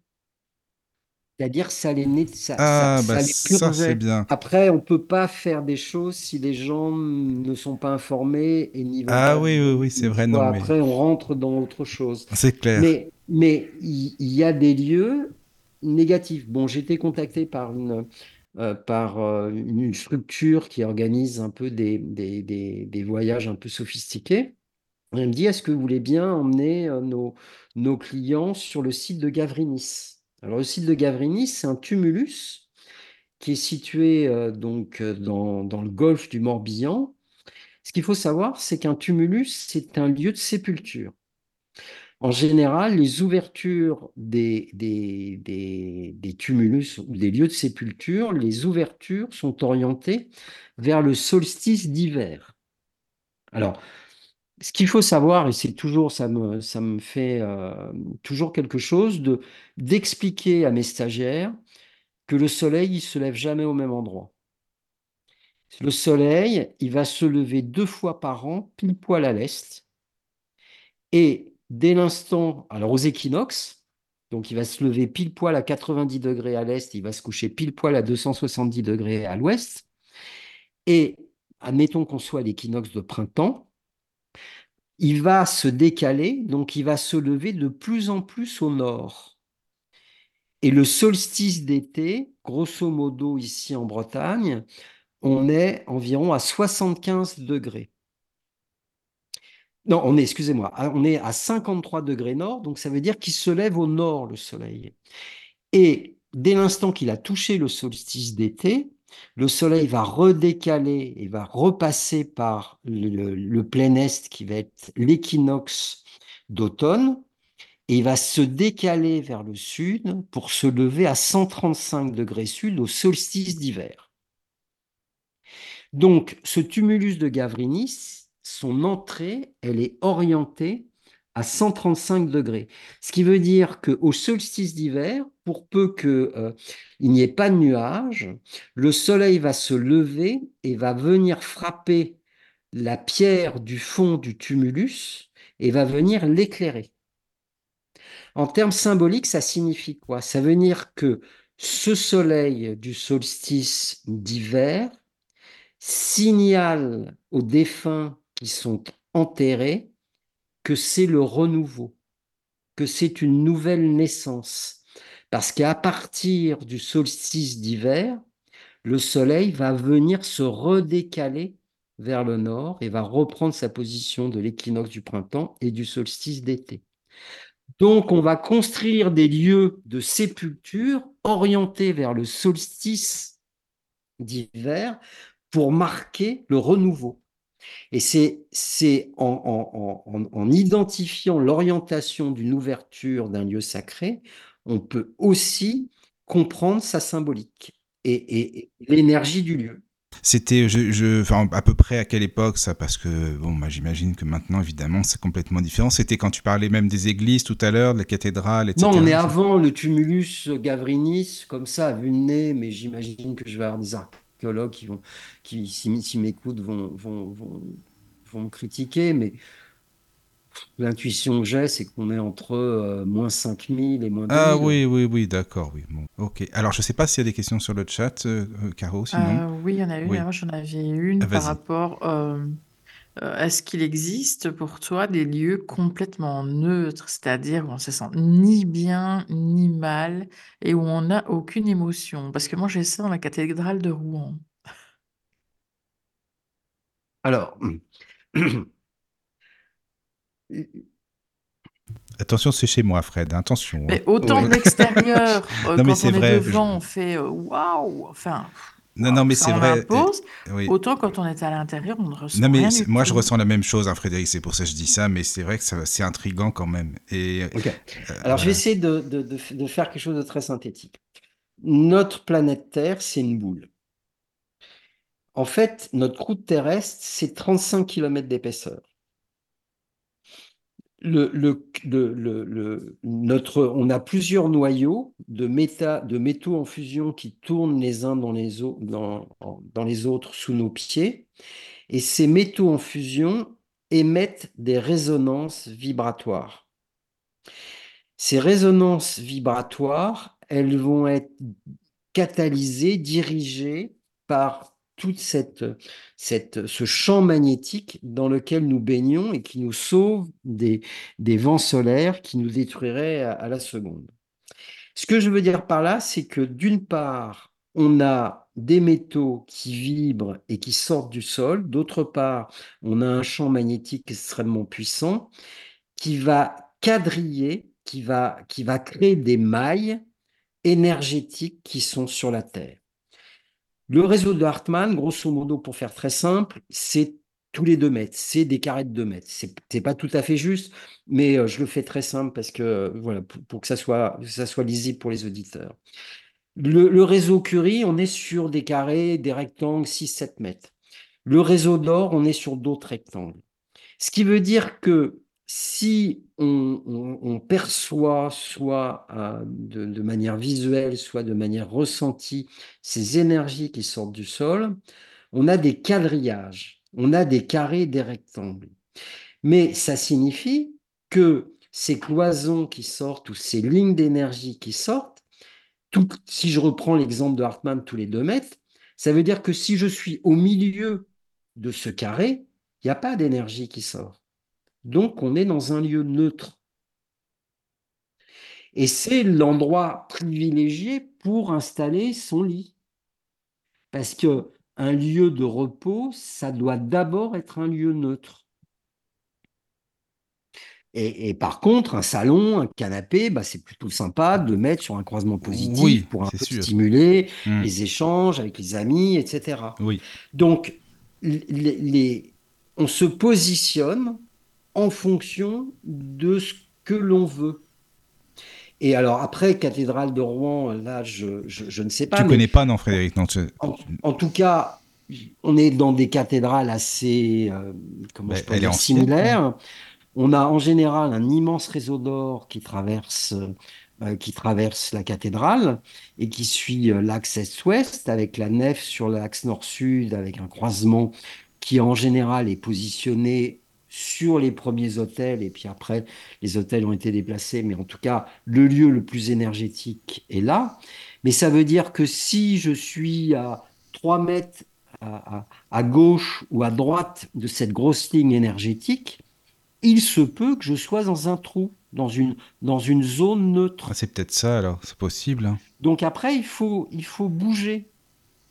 C'est-à-dire que si vous sentez neutre à un certain endroit, ok, pourquoi pas, mais faites deux pas de côté. Est-ce que vous ah, êtes dans la dans même toute sensation la cathédrale C'est vraiment dans toute la cathédrale. Alors ça, je ne sais pas. Il faut qu'on aille ensemble.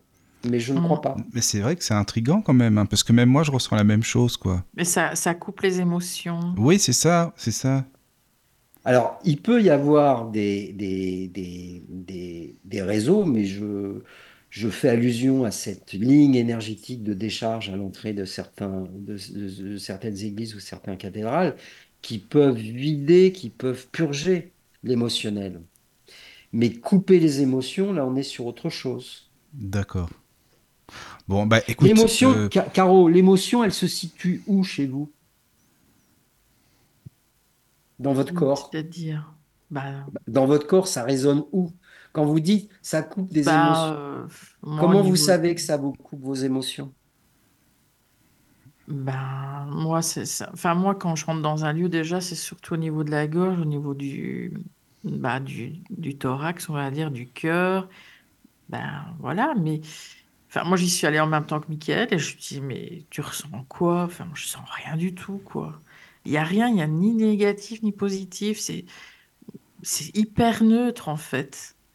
Alors que quand on est à l'extérieur, euh, enfin, Mickaël peut pas le savoir, mais, mais c'est, on est, euh, et on est, on se sent écrasé par cette cathédrale tellement on, on se dit, waouh, elle est magnifique, quoi, en fait.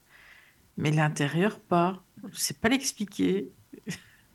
Bah, il faut, faut aller voir. il faut aller voir, Et c'est vous, ça. vous parlez de Rouen? Oui, Oui. Ok. voilà. Bah, normalement, j'organise, je sais plus, c'est en juin, un stage euh, à Chartres. Et si vraiment le groupe fonctionne bien, on ira jeter un coup d'œil à Rouen. Ah, bah si t'es là, c'est génial, Donc, on pourra se voir donc on comme ça. ira, on ira, on ira, on ira jeter un Ah coup oui, d'œil avec plaisir. Oui, oui, parce oui. que euh, ça m'intrigue ce que vous dites, Mais, non, mais franchement. c'est vrai, c'est- Frédéric, ça serait bien Parce d'avoir que ton avis. Moi, j'aimerais bien, vraiment, parce qu'on a ressenti la même chose, donc c'est intriguant aussi, même pour nous, quoi. Donc voilà. ce qu'il faut savoir, c'est que c'est comme un couple, c'est 50-50. Oui, C'est 50% le lieu et 50% vous. Donc, euh, euh, alors après, ça peut être un peu plus modulable, hein, ça peut être 60 ou 70%, 30, mais peu importe. Ce que je veux dire, c'est une interaction. Donc, est-ce que en dehors de l'église ou chez vous, euh, effectivement, vous avez un ressenti émotionnel tout à fait fluide et accessible? Et, et c'est quand vous êtes dans ce lieu-là que vous êtes complètement bloqué. Est-ce qu'il y a d'autres lieux où ça vous arrive? Euh, c'est, très intéressant d'aller un peu creuser. oui, oui, c'est vrai. ça m'est Votre, arrivé uniquement là. d'accord. Et Alors pour encore dire que j'ai été un, enfin, euh, comment dire, comme vu de l'extérieur, cette cathédrale, elle en impose tellement que moi, enfin moi je vois. Donc en rentrant dans cette cathédrale, je, je me suis peut-être dit, ah, je m'attendais à quelque chose d'aussi fort à l'intérieur et finalement c'est très très banal. Moi, je peux encore avoir été parasité par ce que j'ai vu à l'extérieur, mais pas Mickaël puisqu'il est non-voyant. je sais pas. Je, je peux, là, j'ai, il faut Enfin, que il faut à découvrir. Voilà. voilà, il faut que je vienne voir. Déjà que Mhm. j'ai mon propre point de vue sur le lieu, Oui, que je ça. comprenne l'interaction qui se passe entre vous et le lieu. Mais il se peut que euh, ce- cette énergie à l'extérieur de cette église ait fait résonner quelque chose qui a été peut-être trop. J'ai souvent des stagiaires qui me disent je sens rien. Et en fait, ils ont une telle sensibilité, une telle extrême sensibilité que je dis bah, c'est normal, tes compteurs sont à donf. Euh, Mhm. tu, tu- tu- tu es, tu es euh, overbooké de, de, de sensibilité, donc tu sens plus rien. Oui, Hmm. Donc il peut y avoir cette raison-là, mais il faut que je, faut que je vois Mais après, voilà, c'est ça, euh, c'est voilà, à, voir. Alors, s'il y a d'autres questions, vas-y, Caro, si tu veux, ou toi, enfin, parce que moi, Mais j'en j'en aurai avais d'autres une après. autre. Euh, moi, je suis allée dans la cathédrale de Strasbourg. Et là, par contre, j'ai eu l'effet euh, euh, très négatif où euh, je sentais que c'est comme si on me donnait des coups de couteau dans les côtes, à l'arrière des genoux pour que je m'en aille. Alors, bon, c'est tout à fait possible. Après, ce qu'il faut savoir, c'est que certains lieux, euh, euh, comment je pourrais dire, nous, depuis, euh, depuis environ une heure, je parle d'énergie, mais en fait, quand je parle d'énergie, il faut aussi entendre que je parle d'informations subtiles insérées dans la matière, engrammées dans la matière. Si effectivement il y a eu un ressenti aussi désagréable et violent, pourquoi pas imaginer, et c'est une, hypothèse, après il faut la valider, qu'il euh, y a eu des scènes de violence inouïe à ce moment-là, à une époque reculée, et que cette personne, de par sa sensibilité, ait ressenti ce que les murs ont enregistré. Ben, la personne, c'est moi. Ah, pardon. oui, oui. Donc, euh, ce que je veux dire par là, c'est que euh, oui, certaines églises ont eu la capacité de s'auto-nettoyer parce qu'elles ont été construites euh, de telle manière sur des sources qui ont fait que ça a pu nettoyer, mais quand on regarde l'histoire de France, ça n'a pas été un long fleuve tranquille. Il y a eu énormément de violence. Et, et certaines personnes ont encore accès à ces informations qui sont euh, engrammées dans, dans, dans, du solide, dans, dans, de la matière. Et ça peut être dans le sol, hein, ça peut être aussi dans les colonnes, dans les murs. Mmh Donc, euh, effectivement, tout est possible. Mmh, d'accord. D'accord. Euh, il y a une question sur le chat d'Alix qui demande Que pensez-vous des eaux stagnantes? Bah déjà, le terme eau stagnante, moi, ça me fait pas C'est vrai que c'est pas ce qu'il y a de mieux, ouais, faut dire. Alors, ce qu'il faut savoir, c'est que l'énergie dont je parlais, qui est euh, euh, qui provient euh, de, de, de, ces métaux en fusion que nous avons sous les pieds, elles vont résonner sur de la matière. C'est-à-dire qu'elles vont résonner dès l'instant qu'il y a un sol dur, enfin un sol, dès l'instant qu'il va y avoir de l'eau, euh, si euh, vous prenez le point de vue de cette énergie qui vient du centre de la Terre et qui veut sortir à l'extérieur, si vous vous retrouvez face à une masse d'eau, aux molécules d'eau, vous allez diffracter. C'est-à-dire que vous allez partir un peu dans tous les sens. Et donc, euh, il n'y a pas de réseau tel que je vous l'ai décrit sur l'eau. Et donc, que ça soit une eau stagnante ou que ça soit, euh, voilà, bah, euh, il n'y aura pas les mêmes énergies. Et pour peu qu'elle soit stagnante, ça veut dire euh, qu'il n'y ait pas de fluidité, qu'il n'y ait pas de cycle. Ben, comme ça, à vue nez, il y a une bonne probabilité que le lieu soit bas en énergie. Et si le lieu est bas en énergie, il va attirer des choses pas forcément très agréables. Donc, a priori, vu loin, faut éviter. En tout cas, moi, c'est vraiment pas. Moi, je compare les lieux à des bonnes pâtisseries. Je suis un goûteur, je suis un gourmand. Donc, ça veut dire que si je sens un truc qui me plaît pas, un gâteau avarié, je pars en courant, ça m'intéresse pas. C'est sûr. Mmh.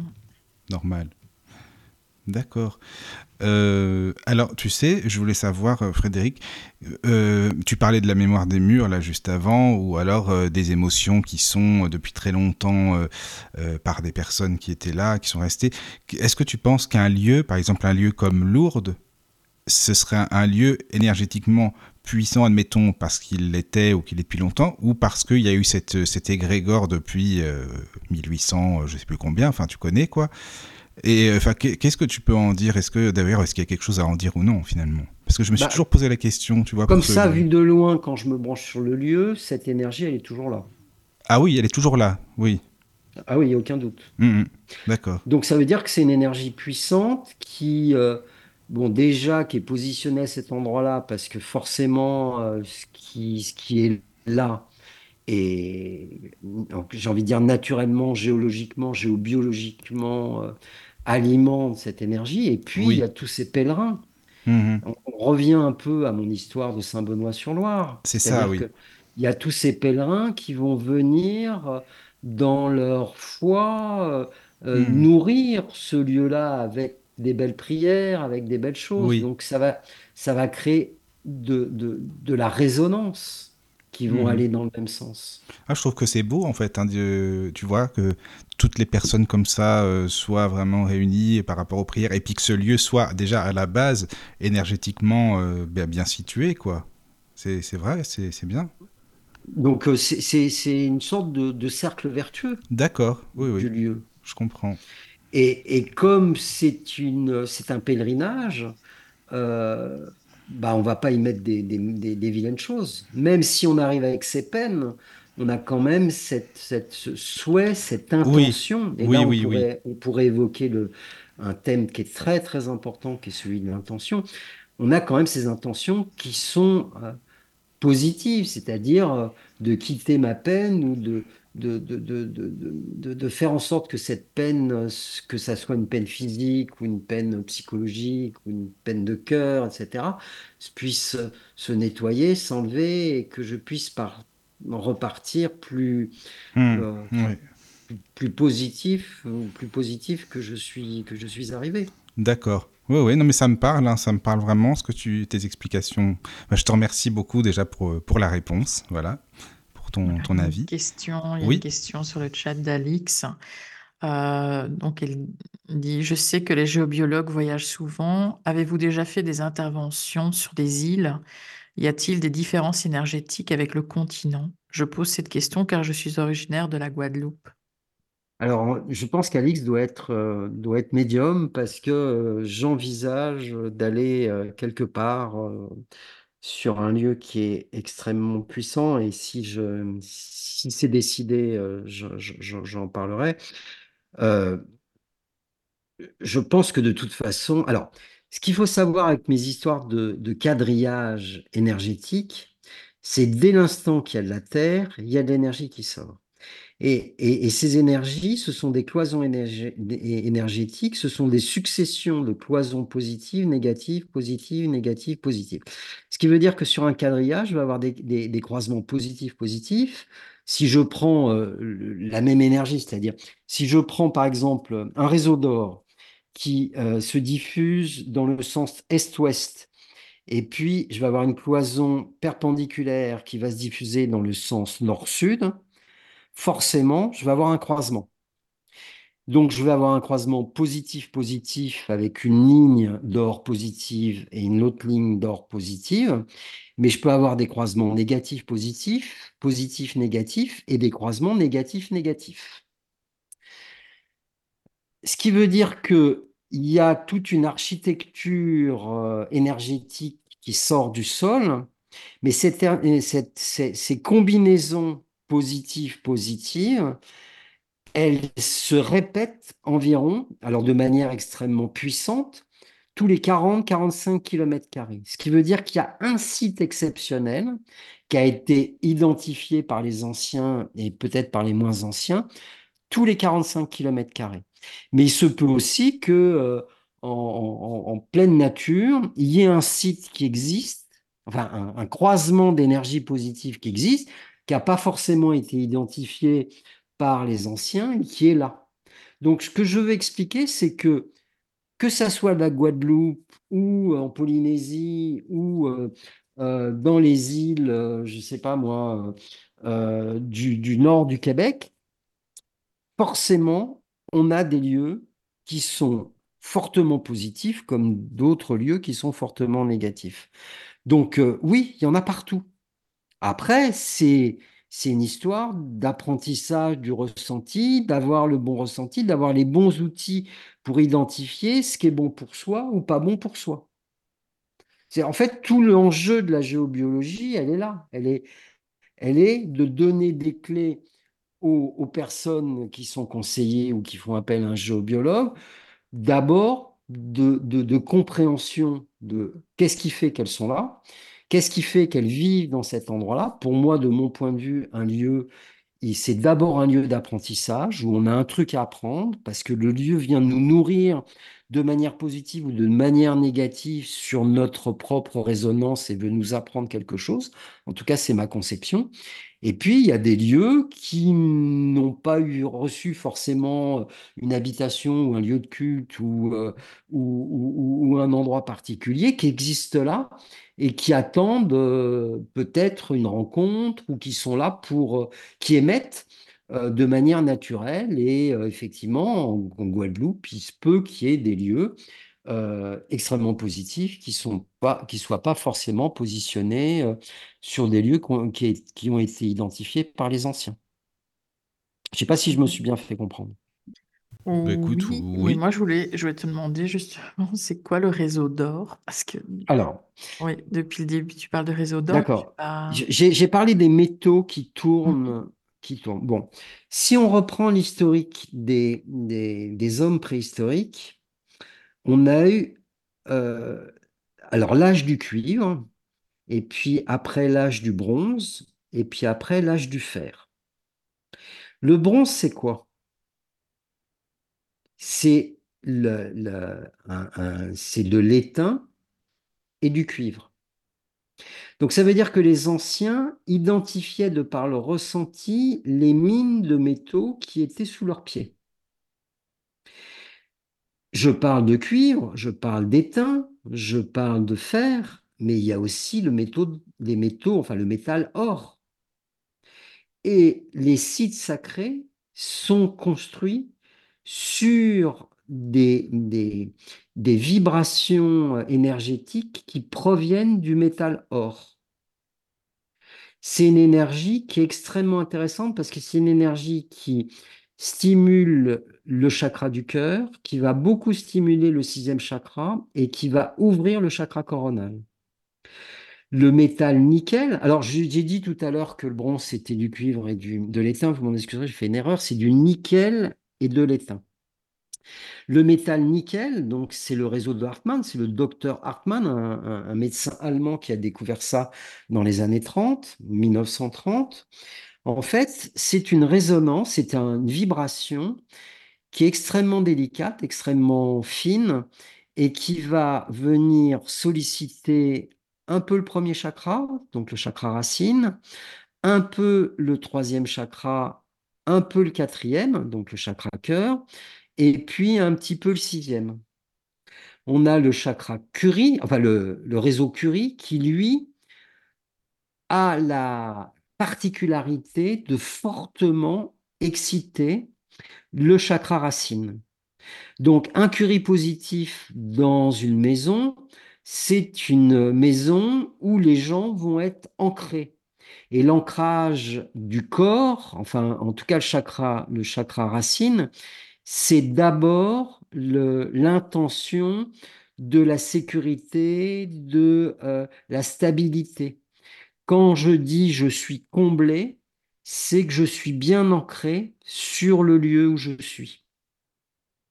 Donc, ce que je veux dire, c'est que chaque vibration de chaque métal va venir solliciter quelque chose dans son corps, va venir faire résonner quelque chose dans son corps. Et comme pour celles et ceux qui ont, qui ont un peu une compréhension du tableau de Mendeleev, donc c'est le tableau des éléments euh, euh, fondamentaux de notre planète Terre, nous avons des vibrations de chaque métal qui sortent du sol. Moi, je travaille de temps en temps avec un réseau qui s'appelle le réseau manganèse, parce que le réseau manganèse, c'est un métal extrêmement intéressant qui va venir nourrir l'ensemble des chakras. C'est un, un, métal extrêmement euh, puissant. C'est intéressant, euh, ça, par contre, si ça nourrit comme ça euh, les chakras. Et alors, c'est pour ça que certains sites sacrés ont des vertus particulières, oui, oui. parce que ça va être des combinaisons d'émissions de métaux oui, oui, qui oui, vont faire des choses. Mm -hmm. Et c'est pour ça que, que les lieux font des choses. D'accord. Alors là, on parle en termes positifs, goûteux, etc. Oui. Mais euh, par exemple, on a fait une géobio il y a quelque temps dans une maison où euh, le couple allait pas bien euh, et les enfants non plus. Et en fait, le salon était croisé par ce qu'on appelle un curie négatif. Et c'était un curie d'un niveau assez impuissant. Bon, les géobiologues caractérisent ou classifient les niveaux énergétiques, de, de classent plutôt les réseaux selon certains niveaux. Et là, on était sur un, un réseau de curie négatif niveau 3. Ce qui veut dire qu'il y avait une énergie qui était extrêmement basse. Et dès l'instant que l'énergie est extrêmement basse, on passe un peu dans le bas astral. Et donc, on a des entités qui vont venir s'installer là, parce que c'est leur vibration. Et en général, il se passe des choses qui sont vilaines à cet endroit-là. Parce que ce sont des lieux qui appellent à. Donc, quand il se passe des choses violentes, à certains endroits, c'est pas par hasard. C'est que le lieu a fait faire quelque chose à la personne à cet endroit-là. Ah oui, d'accord. Oui, oui, oui, d'accord. C'est le lieu qui a fait en sorte que, en gros. Alors après, bon, euh, je, Bon, enfin, voilà, oui, je- on pourrait dire c'est le avoir, lieu, mais bon. je veux pas avoir la magistrature contre non, moi. non, non, non, je Mais- comprends, je comprends. Mais, ce que je veux Hmm. dire, c'est que il, Ça y contribue, tu veux dire. voilà, si- ça va stimuler, ça va Oui, oui, augmenter. oui, c'est ça. Pour oui. peu que la personne ait une, une appétence un peu malsaine, Hmm, si, d'accord. enfin une appétence, une, une- voilà, des, des, des pulsions un peu Mm. malsaines, pour peu qu'elle soit sur un lieu qui est vraiment faible énergétiquement, bah, ça va la pousser à être dans l'exagération de son propre Oui, oui. comportement. Hmm. Mais Donc quand je parle de réseau or, oui. je parle d'un réseau vibratoire, d'une sorte de, de- de ligne énergétique qui correspond à la vibration du métal or qui sort de la Terre. Mais alors ça, par exemple, co- comment tu le sais, toi, qu'il y a un curie négatif, positif, réseau d'or? Tu as, tu as des appareils, tu travailles avec, euh, ça peut être quoi, un pendule, des baguettes, je sais pas moi, enfin, co- comment ça se passe? Alors, il existe sur la planète Terre un instrument de mesure qui est exceptionnel, qui a une sensibilité hors norme et qui est au cœur de chacun d'entre nous, c'est notre corps. Notre corps est composé de 60 000 milliards de cellules et au cœur de chacune de ces cellules, il y a une molécule biologique d'ADN qui a une forme hélicoïdale. On appelle ça une double hélice. Cette double hélice, c'est une molécule biologique d'ADN. Elle est composée de 23 filaments. Et si on met ces filaments bout à bout, chaque molécule biologique d'ADN de chaque cellule mesure 1 mètre. Vous multipliez 1 mètre par 60 000 milliards, ça vous fait à peu près plusieurs milliards de kilomètres d'antennes. Et ces antennes permettent de ressentir. Ajoutez à ça, nous sommes des molécules, nous sommes composés de, euh, selon notre âge, de 80 à même 90 pour les bébés, à euh, 70% pour les personnes de mon âge, d'eau. Et une molécule d'eau, c'est H2O. Et si vous allez sur Wikipédia et que vous cherchez la définition d'une antenne, une antenne, c'est un dipôle. Et une molécule d'eau, c'est un dipôle aussi. Donc non seulement on a un réseau d'antennes hélicoïdales qui vont capter les énergies scalaires extraordinaires, mais en plus, on a un, un nombre absolument incommensurable d'antennes de dipôles qui sont dans notre corps. Alors vous allez me dire, mais pourquoi on ne ressent pas? C'est ce que j'allais te dire justement, c'est ça, ça se travaille. Alors, oui. On ne sent pas pour plein de raisons. Petit- la première raison, c'est qu'on nous a jamais appris. Parce que, pour plein de raisons, je ne développerai pas ici ce soir.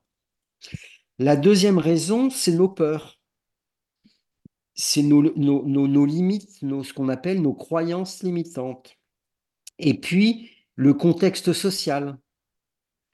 J'ai travaillé un moment euh, sur, euh, avec des agences immobilières parce que euh, il s'est avéré qu'on a réalisé des nettoyages énergétiques de maisons qui n'arrivaient pas à se vendre. Euh, ça faisait trois ans qu'elles étaient en vente. Et puis, euh, comme par hasard, trois semaines après, elles étaient vendues euh, au prix décidé par le vendeur. Avec des yeux écarquillés de la part des agents immobiliers qui comprenaient absolument pas ce qu'on avait fait. On avait simplement hein, fait rentrer de la lumière dans la maison et nettoyer toutes ces, ces informations qui étaient engrammées dans les murs. Bon. Je, je présente le travail qu'on a fait à, à- à un groupement euh, d'agences immobilières. J'avais autour de moi une vingtaine d'agents immobiliers. Je voyais dans leur regard qu'ils ne voulaient, qu'ils ne, ils ne souhaitaient qu'une chose, c'était me poser plein de questions, mais en même temps, ils regardaient les autres et ils avaient peur d'être jugés. Ah oui, ils ont Donc, pas résultat osé. des courses, les gens Oh, oui. Auxquels, enfin, les agents immobiliers qui assistaient à, à cette réunion n'osaient pas me poser des questions de peur d'être moqués par leurs collègues. La pression sociale Ah, est bien quelque dommage. chose. d'extraordinairement puissant Mm. dans le monde dans lequel on vit. Vrai. Donc, c'est plein de raisons ajoutées les unes aux autres qui font qu'on ne sent pas. Souvent, euh, dans les débuts de stage, j'ai des, des couples qui arrivent et puis euh, j'ai la dame qui dit, écoutez, euh, voilà, je suis désolé, mon mari ne savait pas quoi faire, euh, finalement il vient, euh, mais il sent rien. Alors là, Mhm. moi, je me frotte les mains parce que j'adore ce moment-là. Ce monsieur-là, ben oui, il vient parce que bon, il veut faire plaisir à sa, à sa femme, etc. Et puis, euh, au fur et à mesure de la journée, ce que je dis, là, commence à l'intéresser. Et ben, vous me croirez si vous voulez, mais le dimanche soir, il est plus doué que sa femme en termes de Ah, ressenti. mais tu vois, et ça c'est super intéressant, hein, vraiment, parce que ça me fait penser aussi aux, aux médiums. tu as des gens qui n'y croient pas ou qui sont sceptiques, et finalement après ils ressortent, euh, comme le disait Caro dans une émission, et ils croient plus que justement la personne qui les a, euh, qui leur a dit de venir, quoi, conseillé de venir. Oui, en, en En, en fait, en contact c'est- défunt, c'est ce qui se passe. Les sceptiques ont plus de, de, d'informations et plus de ressenti finalement. En fait, ce, ces, ces messieurs-là qui, qui arrivent, bah, euh, ils se disent bah, pourquoi pas? Et puis, euh, je, leur apprends. euh, En fait, c'est un monde qui est, extrêmement simple pour, pour qu'on comprenne quelques clés. hein. C'est un monde de bon sens. Il n'y a pas besoin d'avoir fait des formations à droite et à gauche. Enfin, je veux dire, déjà, on a une intuition des choses. Même des gens qui n'ont pas de ressenti me disent euh, Ah, bah ouais, cette personne, je la sens pas bien. Je dis Mais t'as pas de ressenti, comment tu peux ne pas bien la sentir? Je trouve ça assez rigolo comme expression. Donc, pour moi, fondamentalement, on n'a pas appris. Et l'apprentissage est assez rapide. Bon, après, c'est en forgeant qu'on devient forgeron. Donc, euh, effectivement, il faut affiner. euh, On a des outils. Alors, on a des, premiers outils qui est le corps.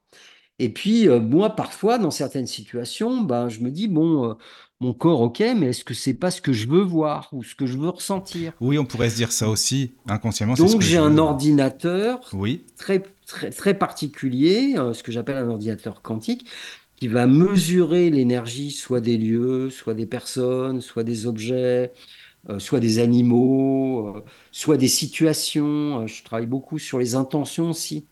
Euh, et donc, ça va mesurer l'énergie et ça va venir me confirmer ou m'infirmer ce que je sens. Là, avec, euh, euh, avec une personne, on travaille euh, d'arrache-pied sur les résonances de certains sites, on capte les énergies et on a développé tout un dispositif qui permet de réémettre ces énergies chez soi avec les vertus associées. Bien évidemment, moi je travaille beaucoup de manière extrêmement carrée, euh, scientifique avec cet ordinateur et cette personne qui me seconde a un ressenti extraordinairement fin. Et donc, on va comparer nos, conclusions par rapport au lieu. Et en général, on tombe d'accord.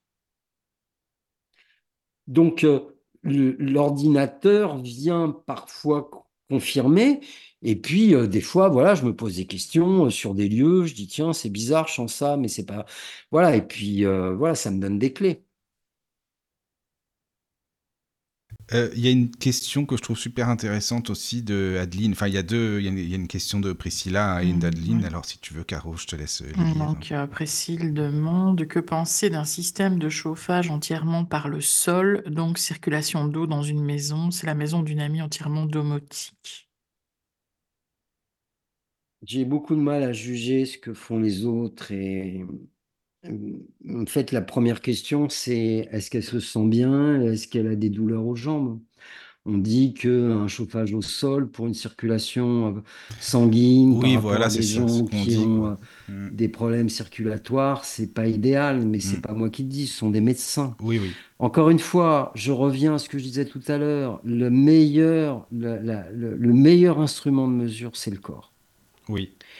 Donc, qu'est-ce que dit le corps de cette dame qui vit dans cet endroit-là? Si le corps de cette dame lui dit euh, tout va bien, bah tout va bien.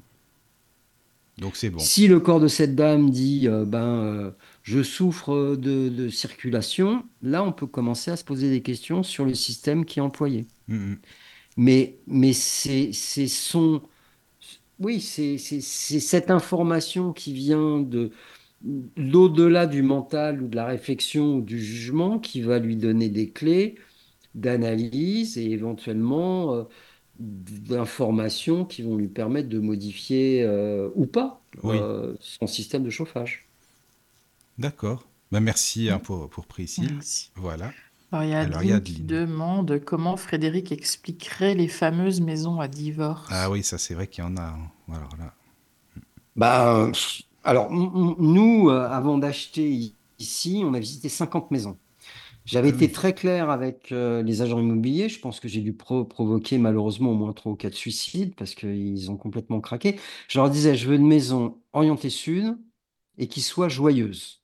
Alors déjà, un agent immobilier, quand on leur parle d'une maison joyeuse, euh, euh, ils disent, ouais, non, mais attendez, c'est quoi? Et, et au calme. hein. Donc j'avais trois critères. J'avais dit, orientée sud, joyeuse et au calme.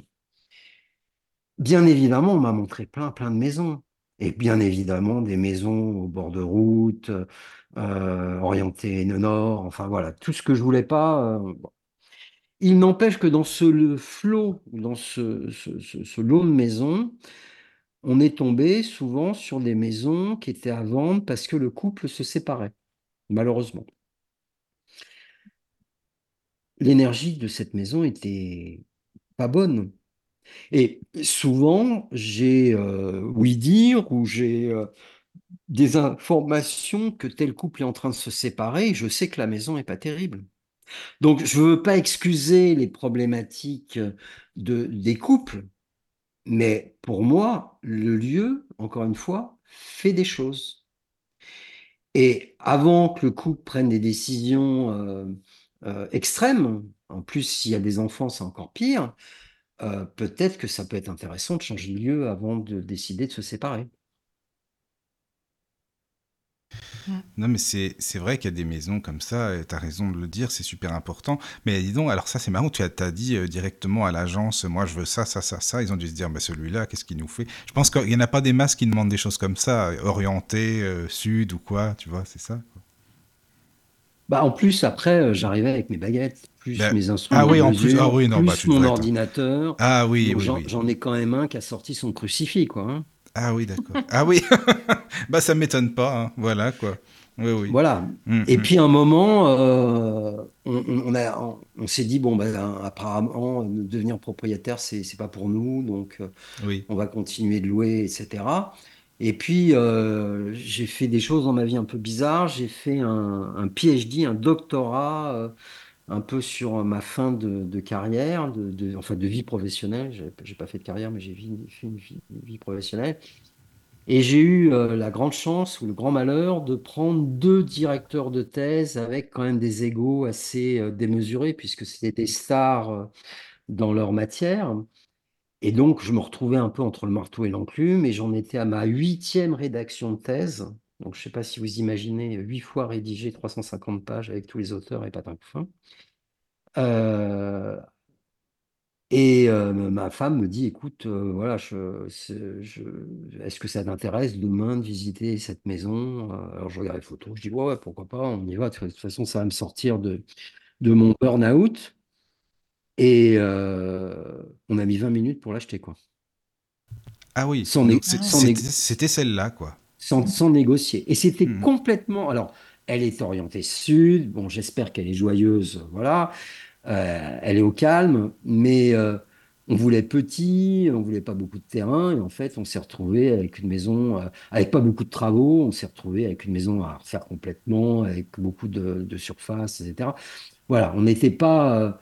Mais le coup de foudre était. euh, ouais, sans conteste, quoi. Euh, je suivais ma femme et je lui disais pince-moi, pince-moi, Oui, oui, c'était là, c'était le main- maintenant quoi, il fallait Voilà. quoi. Hmm. Mais je pense qu'on a été guidés, hein. Sincèrement. Oui, oui, ah bah, euh, certainement. hein. Là, il n'y a pas de doute. Je, je ne Mhm, mets pas tout sûr. sur mon compte de géobiologue. Je pense qu'on nous a dit, tiens, c'est là qu'il faut que vous soyez.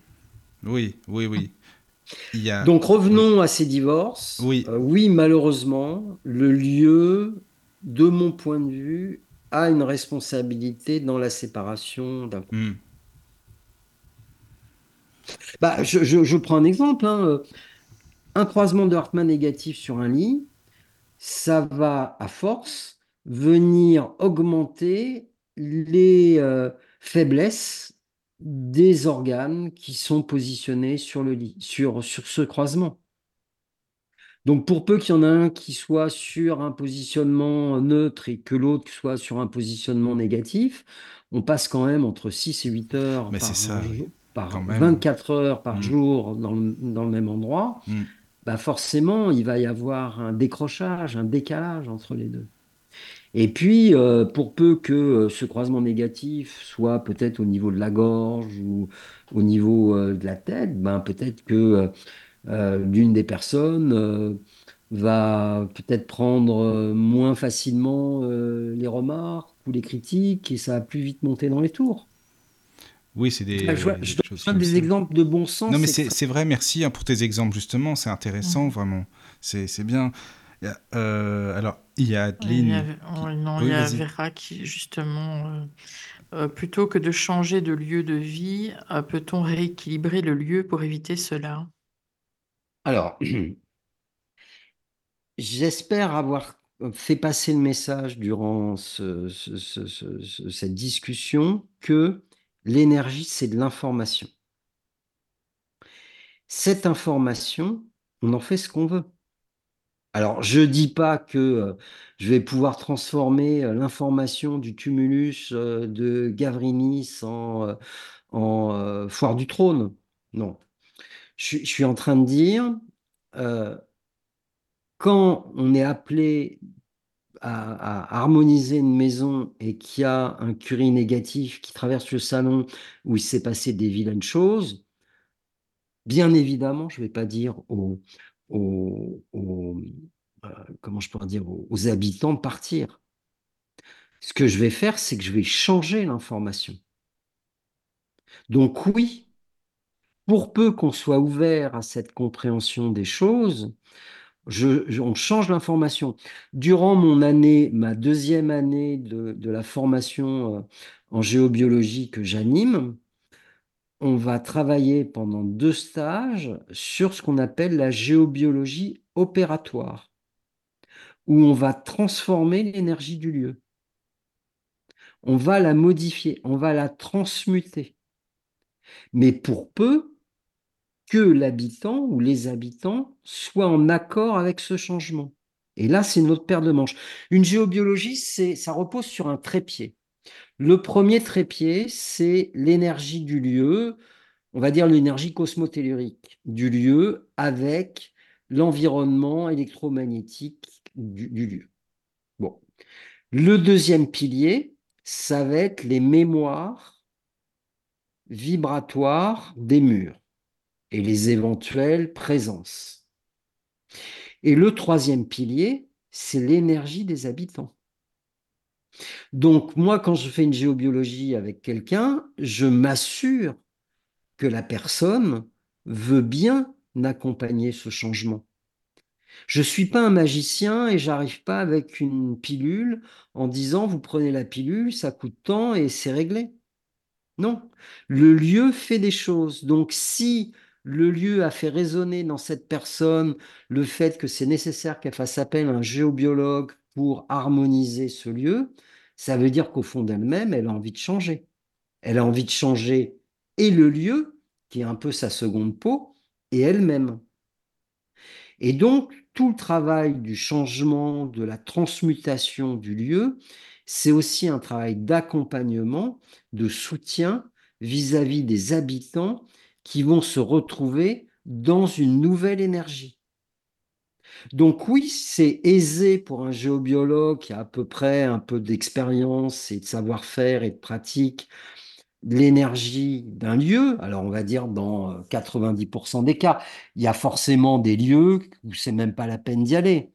J'ai j'ai visité des lieux où c'était le cauchemar du Si tu vas vers. Landru, par exemple, c'est sûr que Voilà, donc euh, voilà, on peut, on peut ima- ima- imaginer ce genre de choses. Donc là, euh, bon, c'est c'est- c'est pas possible. euh, bon. Mais dans, allez, on va dire, euh, soyons honnêtes, dans 80% des cas, euh, c'est on peut réalisable. faire ça, tu Et- peux, d'accord. et, oui. et- et- et tout à fait. Hmm. Mais, mais l'intention de l'habitant d'accompagner ce changement est essentielle. J'ai fait une, j'ai, j'ai fait une géobiologie il y a, il y a quelques années d'une personne que j'avais identifiée extrêmement retort au changement. Donc, ma première question euh, vis-à-vis d'elle, c'était de lui dire, écoutez, euh, a priori, oui, euh, je vais pouvoir solutionner cette, cette chose. C'était une personne qui méditait à un endroit où, dans sa maison qu'il fallait pas, et à chaque fois, à la fin de ses méditations, elle pleurait pendant une heure et demie.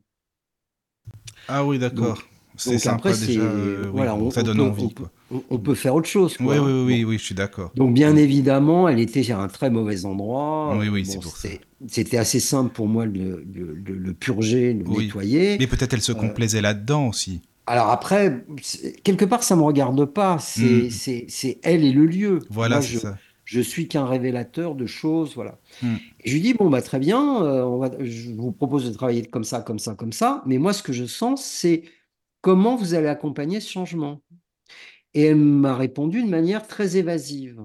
Et pour moi, en tant que géobiologue, c'est extrêmement frustrant parce que je fais du déplacement, je fais des travaux. Pour peu que la personne ait un peu des moyens financiers, je vais installer des dispositifs onéreux, je vais nettoyer plein de choses. En tout cas, quand je vais repartir de ce lieu-là, le lieu, il va être en, béton. Il n'y a aucun problème. Il va, il va avoir une super belle énergie.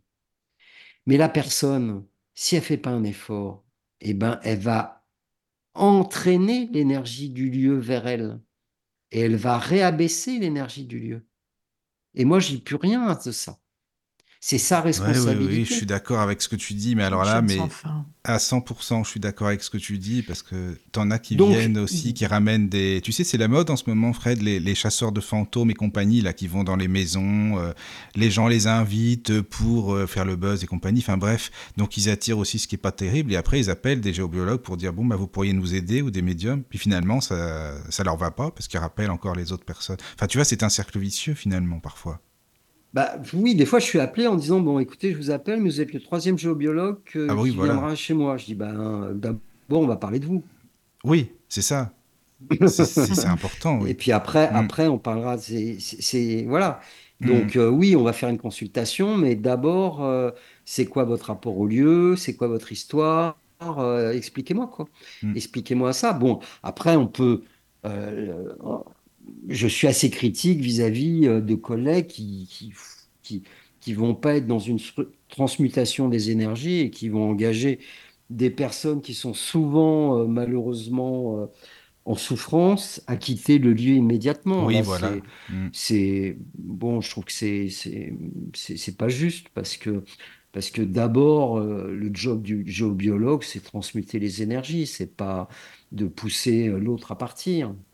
C'est ça. Le- mais en, en- en général, ce qui se passe, c'est que sur une réharmonisation de lieu, euh, donc on, on va réintroduire la lumière, on va remonter l'énergie du lieu. La personne, pour peu qu'elle soit, comment je pourrais dire, proactive et qu'elle accepte un accompagnement, etc., en général, ça finit par un déménagement. hein. Oui. Parce oui, oui, que, quand parce que le lieu lui a suffisamment enseigné de choses et une compréhension euh, de la vie et, et, et, et- et- et des énergies qui va faire que bah, elle n'a plus besoin de cet enseignement-là. Elle Oui, c'est bon chercher un autre. elle. Oui, voilà. Hmm. Oui, oui. Mais c'est pas moi qui lui aurais dit euh, déménager Non, non, allez ch- chercher autre chose. Ben non, c'est pas à toi, Voilà. t'as raison. Ça vient d'elle. hein. Oui, oui, c'est ça. Euh, alors, il y a Adeline qui pose une question aussi, euh, Frédéric. Alors, euh, Euh, oui, Caro, oui. vas-y. Ah, Donc elle demande ce que tu penses des coquilles Saint-Jacques. Ben, je ne sais pas pourquoi cette dame doit savoir qui je suis. Euh, je suis l'un des, l'une des personnes qui euh, magnifie les coquilles Saint-Jacques. Je, alors, pour plein de raisons, mais la première raison, c'est que c'est un, comment je pourrais dire, un dispositif énergétique qui coûte rien et que l'on peut trouver partout. Donc ça veut dire que euh, des gens qui n'ont pas beaucoup de moyens peuvent simplement, avec une combinaison de quelques coquilles Saint-Jacques, euh, relever l'énergie d'un endroit ou d'un point précis chez eux. Alors, bon, je ne vais pas faire un cours sur la coquille Saint-Jacques, mais la coquille Saint-Jacques, elle va générer ce qu'on appelle une onde de forme. Et orientée d'une certaine manière, elle va avoir la capacité de créer ce qu'on appelle un champ de torsion droit. Alors, tout à l'heure, je disais l'énergie, c'est de l'information. Il y a de l'information positive, donc ce que j'appelle des bonnes pâtisseries, euh, qui sont goûteuses, agréables, etc., euh, joyeuses, enthousiasmantes. Euh, et ces énergies-là, elles tournent à droite. C'est-à-dire le sens de rotation ou leur sens de vibration hélicoïdale va vers la droite. Et il y a des énergies qui sont plutôt négatives, qui, qui sont ce que j'appelle contre-nature, qui tournent à gauche. Alors, pour celles et ceux qui m'écoutent et qui ne me croient pas trop, ou qui disent oh là là, ce monsieur, il a dû un peu fumer trop la moquette, allez sur YouTube et tapez système solaire vortex. Et vous allez voir que le système solaire tel, la représentation du système solaire tel qu'on l'a apprise à l'école est fausse. En fait, le système solaire, il avance dans l'espace à la vitesse de 70 000 km/h. Et les, les, les, planètes qui tournent autour du Soleil tournent dans un mouvement de champ de torsion droit, d'où l'origine de cette direction. La nature même de notre conscience, et, c'est un peu le, Je suis en train de rédiger un traité de la géobiologie, et c'est mon, argument principal, c'est on est dans un système universel qui tourne à droite. Pour preuve, c'est que notre molécule biologique d'ADN, notre, notre double hélice, elle, est, elle tourne à droite que euh, énormément d'éléments de, que l'on peut voir, notamment dans des fleurs euh, ou des, constructions, dessins d'abeilles, etc., on a des mouvements euh, qui, qui, tournent à droite. Si vous regardez un certain nombre de galaxies, vous verrez des mouvements qui tournent vers la droite. Tout ça pour dire que cette information-là, elle, elle est positive pour nous et elle nous nourrit. Et dès l'instant que on, est dans un, milieu ou une ambiance qui est contre nature, contre le vivant, on va être à l'inverse, tourné à gauche. Donc c'est ce que j'apprends dans mes stages. Dans mes stages, j'apprends beaucoup à sentir vers quel sens ça tourne ou vers quel... Parce que notre, notre champ vital, dès l'instant qu'il va absorber une information, il va immédiatement soit se décaler à droite, soit se décaler à gauche. Et à force d'expérience et de pratique, on va pouvoir sentir s'il se décale à droite ou s'il se décale à gauche. Et ce décalage nous informe sur notre état émotionnel et aussi, bizarre que ça puisse paraître, on peut tout à fait envisager ce qui peut se passer dans le futur en, en se projetant dans la situation dans le futur et savoir si on est plutôt dans un champ de torsion droit ou dans un champ de torsion gauche. On le ressent comme ça aussi, d'accord. Oui. Ah ouais, c'est super intéressant. Et, et même avec des gens qui ne, qui ne voient pas, oui, oui. Euh, il n'y a aucune raison que ces personnes-là ne ressentent pas ce mouvement-là. Simplement faites cette expérience-là. En tout cas, moi, je, si, si ça vous arrive de prier, alors de prier avec votre cœur et de, dans l'authenticité, hein, pas d'être dans une intention capricieuse. Oui, on est d'accord. Hein, mais mm. quelque chose de profond. Si vous êtes dans de la profondeur, que si c'est exprimé avec votre cœur et dans une sincère authenticité, si vous vous concentrez bien, vous devez sentir ce mouvement à droite. À droite, d'accord. Mm, mm. Cette espèce de, de, flux qui tourne, qui vous en... Si vous vous mettez un peu... Euh, euh, mettez-vous debout et essayez d'être un peu en équilibre. Et en étant en équilibre, essayez d'être dans, ce, dans, dans cette prière extrêmement profonde, extrêmement juste. Normalement, votre corps va aller vers la droite. Ah, c'est une bonne expérience. Enfin, moi, je, je, vais essayer, je vais, je vais tester parce que ça m'intéresse vraiment. Et c'est un extraordinaire ah moyen d'information sur, euh, sur ce qui est passé, euh, sur euh, voilà. Je peux raconter une anecdote à cet, à cet effet parce que c'est une anecdote assez oui. rigolote. Donc ma femme fait, euh, fait un certain nombre de stages euh, d'énergie, etc. Et puis euh, elle utilise sa voiture et elle me disait, écoute Frédéric, ça serait bien que tu emmènes la voiture au garage parce que euh, je suis pas sûr de moi. Alors bon, je, je, la tête, etc. Je fais un peu ma mauvaise, ma mauvaise tête.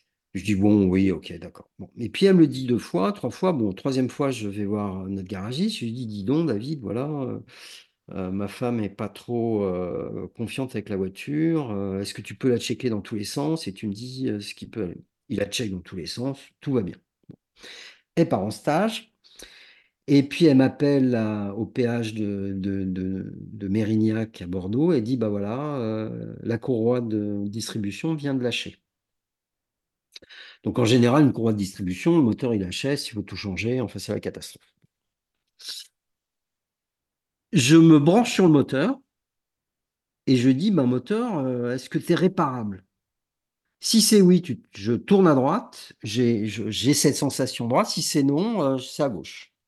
Et j'ai cette sensation droite. Alors je me dis, bon, Frédéric, tu veux que la voiture soit réparable, tu es en train de t'auto-conditionner, euh, trop facile, etc. Je fais plusieurs fois le test et à chaque fois, ça me répond, c'est bon, tu peux réparer. J'appelle euh, le garagiste, je dis, non, euh, est-ce que tu crois que euh, c'est réparable? Bah, il dit, bah, ça dépend comment sont placés les pistons, mais a priori, vu de loin, oui, ça peut l'être. Je dis, bah écoute, je vais chercher la voiture sur un plateau, je te l'amène et tu me dis. J'ai été chercher la voiture sur un plateau, je suis amené, bah, elle a été réparée.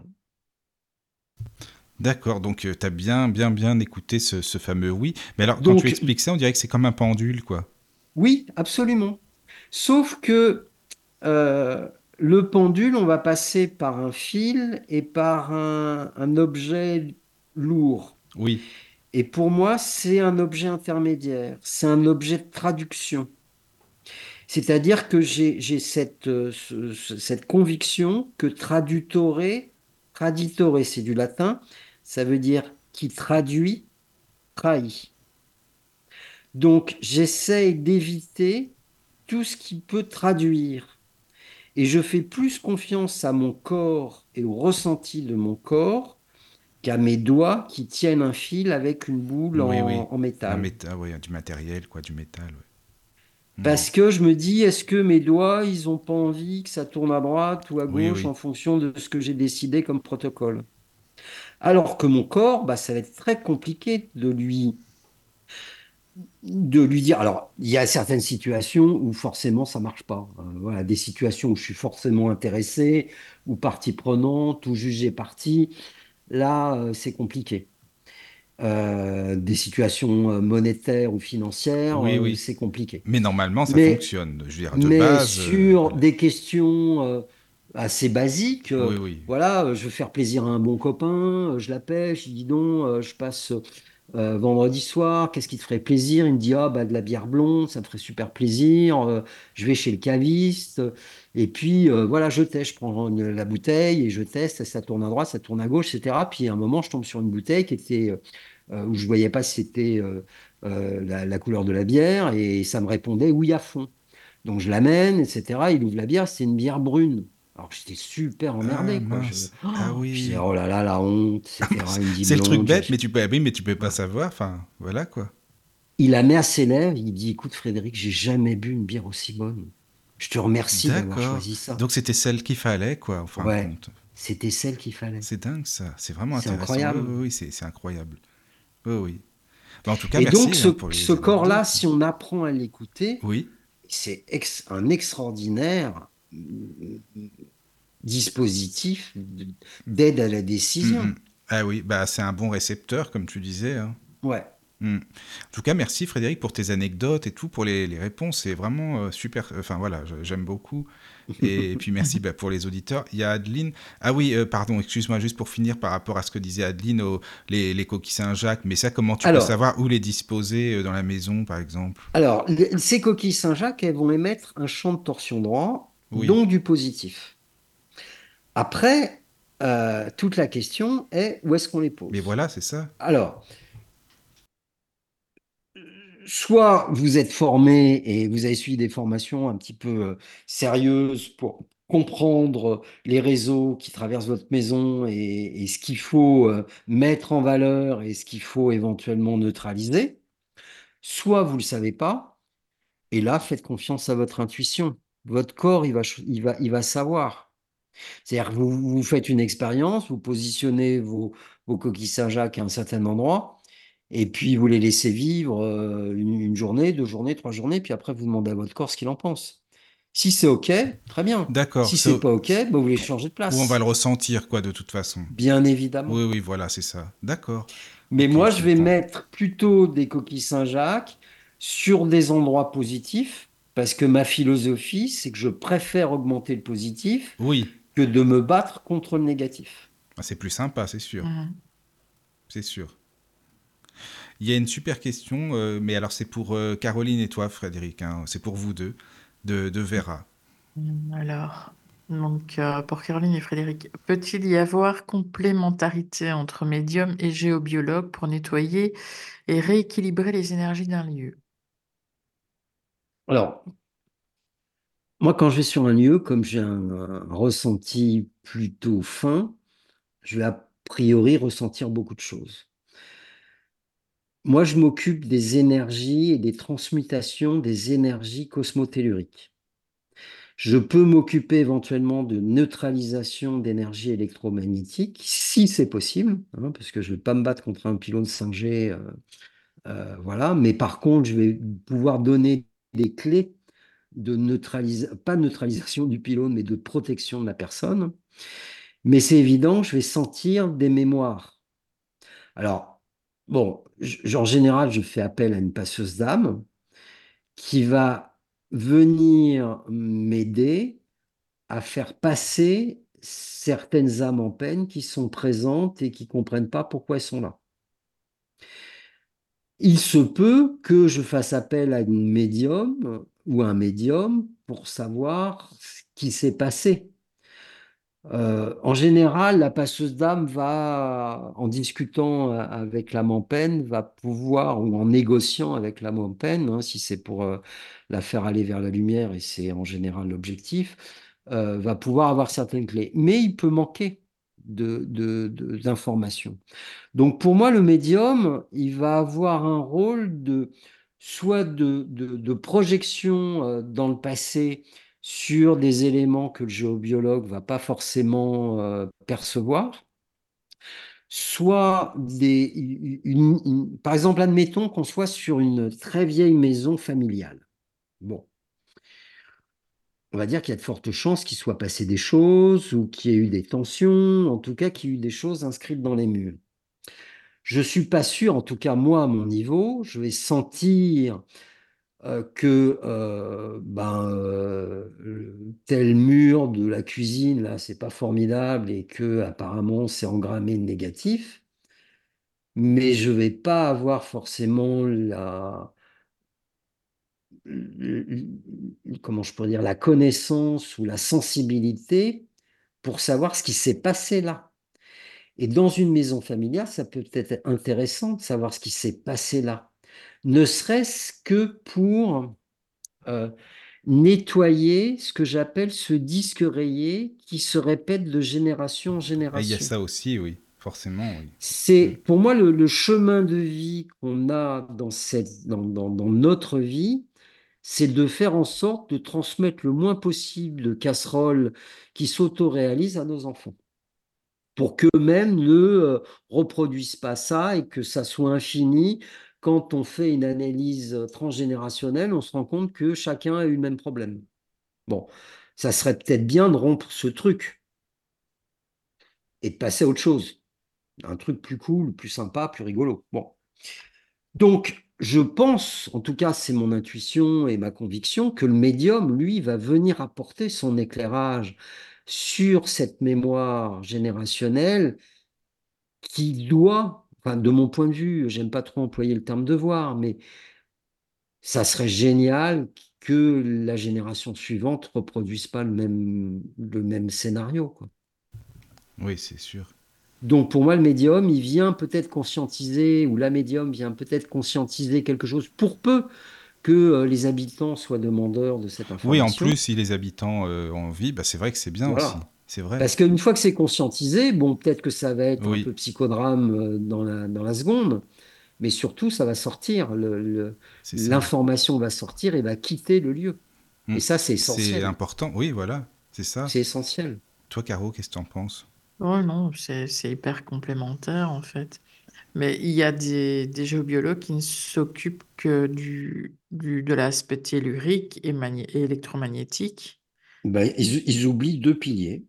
Ils oublient le pilier des présences et des mémoires des murs et le pilier de l'énergie de l'habitant.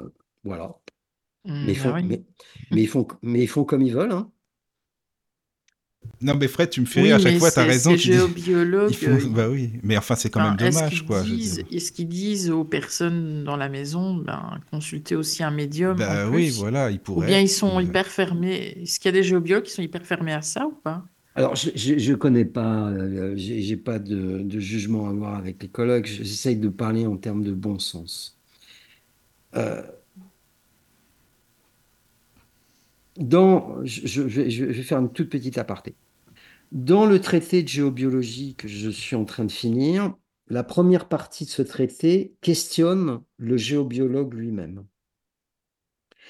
Parce que un géobiologue qui n'a pas bossé sur lui, il vient avec ses casseroles. Et surtout, quand il va donner un conseil ou une remarque ou une suggestion à son client, il y a 80% de chances pour qu'il parle de lui, mais pas du client. Mhm. Donc, euh, et, et c'est assez rigolo, hein, euh, j'ai cité quelques, quelques géobiologues là, euh, au cours de cette émission. Vous pouvez reprendre toute leur bibliographie et tout ce qu'ils ont écrit. Ils ne parlent jamais du géobiologue lui-même. Ils vont parler de technique, ils vont parler euh, de plein de choses. Mais la question de est-ce que le géobiologue a suffisamment bossé pour lui pour faire la part des choses entre ce qui est à lui et ce qui est à l'habitant, je l'ai jamais lu nulle part. Et c'est essentiel. Si c'est pas fait, on est dans une confusion totale. Et quelqu'un qui bosse sur lui, bah bien évidemment, il va devenir de plus en plus bienveillant vis-à-vis des autres parce que voilà, c'est pas un demi-dieu loin de là. Et puis surtout, il va comprendre l'autre, il va comprendre l'habitant. Donc bosser sur soi, c'est aussi conscientiser les casseroles qu'on va pouvoir euh, nettoyer, harmoniser au fur et à mesure, mais c'est ouvert à ce qu'est l'autre, à ce qu'est l'habitant. Ma première année de géobiologie, on va travailler uniquement sur le soi et le chez-soi. On travaille sur ce qu'on est, on va conscientiser un certain nombre de choses, et puis on va travailler sur son lieu de vie, sur l'énergie de son lieu de vie. J'ai eu pas mal de stagiaires, et les stagiaires les plus critiques, les plus euh, euh, ceux qui savent tout à la minute, qui veulent soigner le lieu, qui ont tout vu, et ben quand on les fait bosser sur leur lieu, ben c'est pas formidable. Ils vivent vraiment dans un lieu énergétique qui est quand même laissé à l'abandon. Et donc, qu'est-ce qu'ils font quand ils vont chez les autres? Eh ben, ils savent tout, mais, Mais, ils sa- ouais, voilà, c'est ça, quoi. Hmm. ils n'ont pas travaillé sur leur propre lieu. Après, c'est une histoire ouais, d'honnêteté. Mais est-ce qu'ils peuvent ramener de l'énergie, de l'énergie qui est pas top, de leur lieu à eux, par exemple? Ah ben, euh, Ah en- oui. encore une fois, si la personne n'a pas bossé sur elle, bien évidemment, Ah oui, voilà. il n'y a aucun doute. Hmm. Et on parle d'énergie, on parle de subtil, Oui, on oui. parle d'information. Pour moi, un lieu, un lieu de vie, c'est un lieu de vie ou de mort. Il y a des gens qui restent chez eux et qui vont en mourir parce qu'ils n'ont soit pas eu conscience, soit ils n'ont pas voulu, soit plein de raisons, mais ils vont se fabriquer des cancers, ils vont se fabriquer des maladies euh, mortelles, et ils vont y rester. Alors après, ils apprendront, si on croit dans les vies, euh, euh, dans leur incarnation, ils apprendront la vie suivante. Mais quel dommage! Oui, Pourquoi pas le faire maintenant? c'est ça. Donc voilà, donc pour, pour répondre à la question de Vera, oui, ça se complète, hein, les médiums et les géobiologues. Pour moi, c'est essentiel oui. qu'il y ait un médium, un passeur d'âme ou une passeuse d'âme et un géobiologue et voire peut-être quelqu'un qui soit ultra spécialiste de l'électromagnétisme. Mais encore une fois, là, on est sur des combats, c'est David contre Goliath. Donc, euh, euh, à part, euh, enfin, je- les Ukrainiens et les Russes ont fait une étude sur euh, la puissance de l'électromagnétisme par rapport à l'énergie tellurique. Et pour eux, le rapport, il est de 1 pour 10. Et ça, c'est ma conviction aussi. Je suis d'accord avec eux. C'est-à-dire que l'énergie d'un lieu va peser 10 et l'énergie électromagnétique qui environne le lieu pèse 1. Alors peut-être 2 ou 3 si vraiment on est dans des... Mais l'énergie du lieu peut vraiment venir euh, harmoniser euh, des situations électromagnétiques pas forcément formidables. Alors après, euh, Oui, il peut y avoir des situations extrêmes. On est dans le 80-20, hein, bien évidemment. Si vous me sortez le cas extrême, j'ai rien à dire. Mais pour moi, c'est une manière aussi euh, de se protéger, c'est de mettre en valeur les belles énergies positives de là où on vit pour pouvoir pour amoindrir euh, voilà, les les, énergies les énergies. négatives Oui, qui oui. arrivent. Bah ça se comprend, hein. Enfin, ça me paraît euh, très logique au, final, quoi. Voilà. Euh, Frédéric, tu sais, je voulais savoir, tu m'avais parlé en off, en Bretagne, que tu travailles aussi euh, sur ce qu'il appelle les fontaines, les sources. Euh, Est-ce que tu, peux nous expliquer? Alors, euh, en fait, euh, le, gros travail sur lequel je, je- me concentre au- aujourd'hui, c'est les lieux font des choses et les anciens ont mis en valeur ces lieux-là. Ces énergies rayonnent encore. Captons ces énergies pour les utiliser pour soi-même. Ça, c'est vraiment le cœur de mon activité parce que j'estime qu'un lieu va faire beaucoup plus de bien que moi en tant que magnétiseur tout seul. Alors, les deux peuvent être associés, bien évidemment, euh, et, éventuellement euh, de la médecine classique, pas de problème, mais le lieu est vraiment très nourrissant et, et très guérisseur ou soignant euh, pour peu qu'on ait cette conscience des choses. Tout à l'heure, j'ai dit que, euh, en fonction de notre âge, nous étions composés d'une grande partie de molécules d'eau. Donc l'eau, elle a une importance considérable. Les anciens euh, magnifiaient les sources et euh, allaient chercher des vertus particulières en fonction des sources existantes. C'est pas par hasard si en France, au 19e siècle, il y a eu tout un réseau euh, de, soins par les eaux. Je fais allusion à Vichy, euh, Châtel-Guyon, euh, des endroits comme ça, avec des eaux extrêmement puissantes qui avaient euh, des vertus euh, de guérison, carrément, et, qui euh, sont encore, bien évidemment, mises en valeur par les médecins euh, euh, qui, pratiquent euh, ces accompagnements. Donc, euh, euh, on, va travailler sur l'énergie du lieu et puis on va aussi travailler sur l'énergie de l'eau. L'eau a des vertus.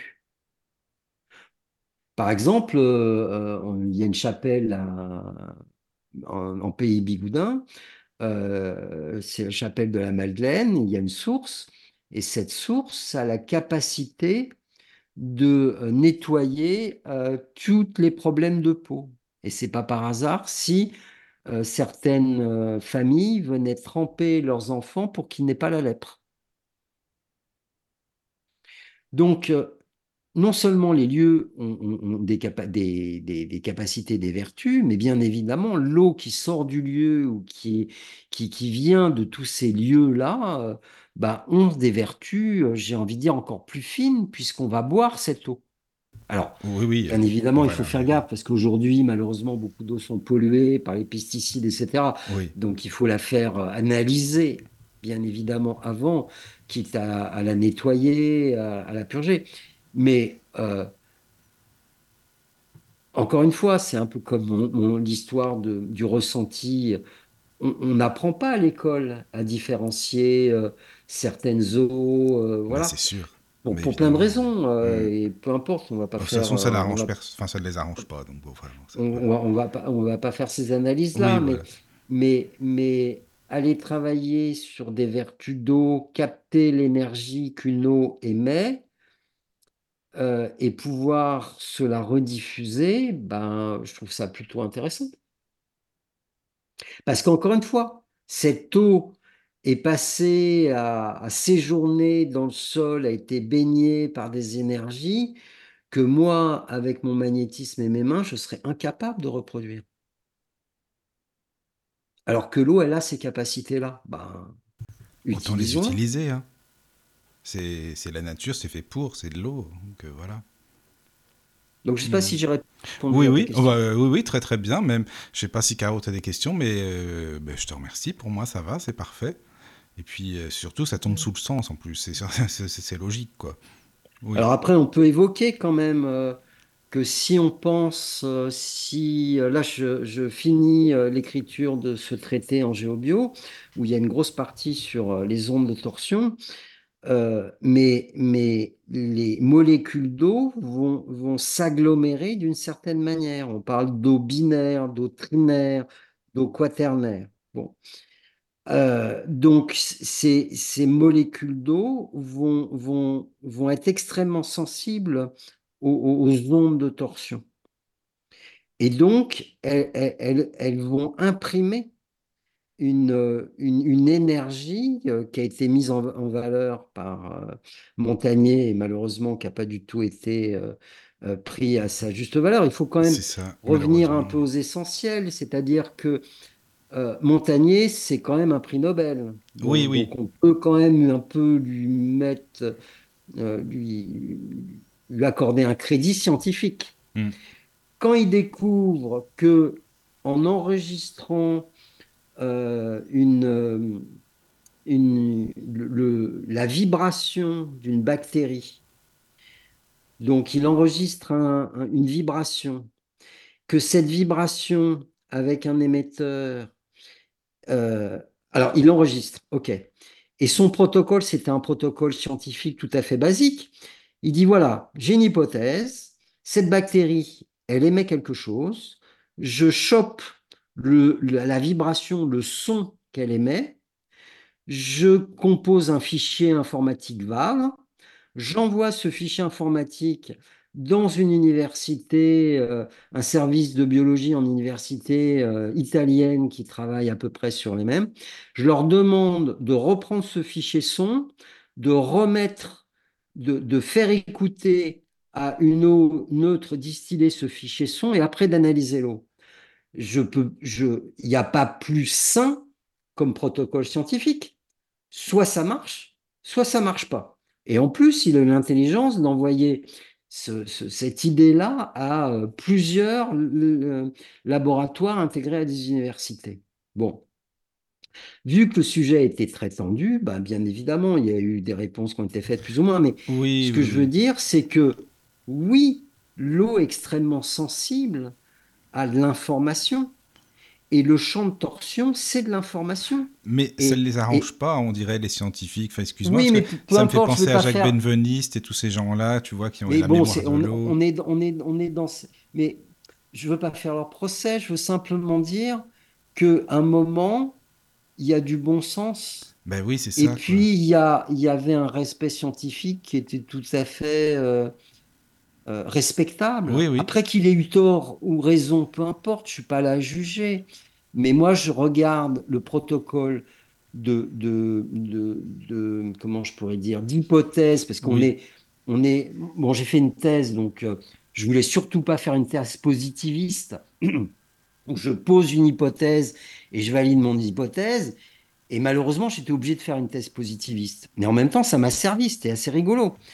Euh, j'ai fait, une, j'ai, fait une thèse sur le rôle des objets intermédiaires. Et comme par hasard, je, je travaille sur les mégalithes, etc. Ah ouais, ouais c'est pas pour donc, rien. Donc on est complètement dedans. Mais, mm. mais, mais je sais fondamentalement dans ma chair ce que c'est qu'une thèse positiviste. Voilà, on, on pose une hypothèse, on, on, on développe un, un, un protocole de, de, d'expérimentation qui est validé par la communauté et puis on fait rentrer l'hypothèse dans ce protocole d'expérimentation, dans cette expérience, et on voit si ça marche. Et si ça marche, ben, euh, ça marche tant que quelqu'un n'a pas dit le contraire. Pour faire simple, et ça devient une théorie. Voilà, c'est ça, la, c'est ça la science.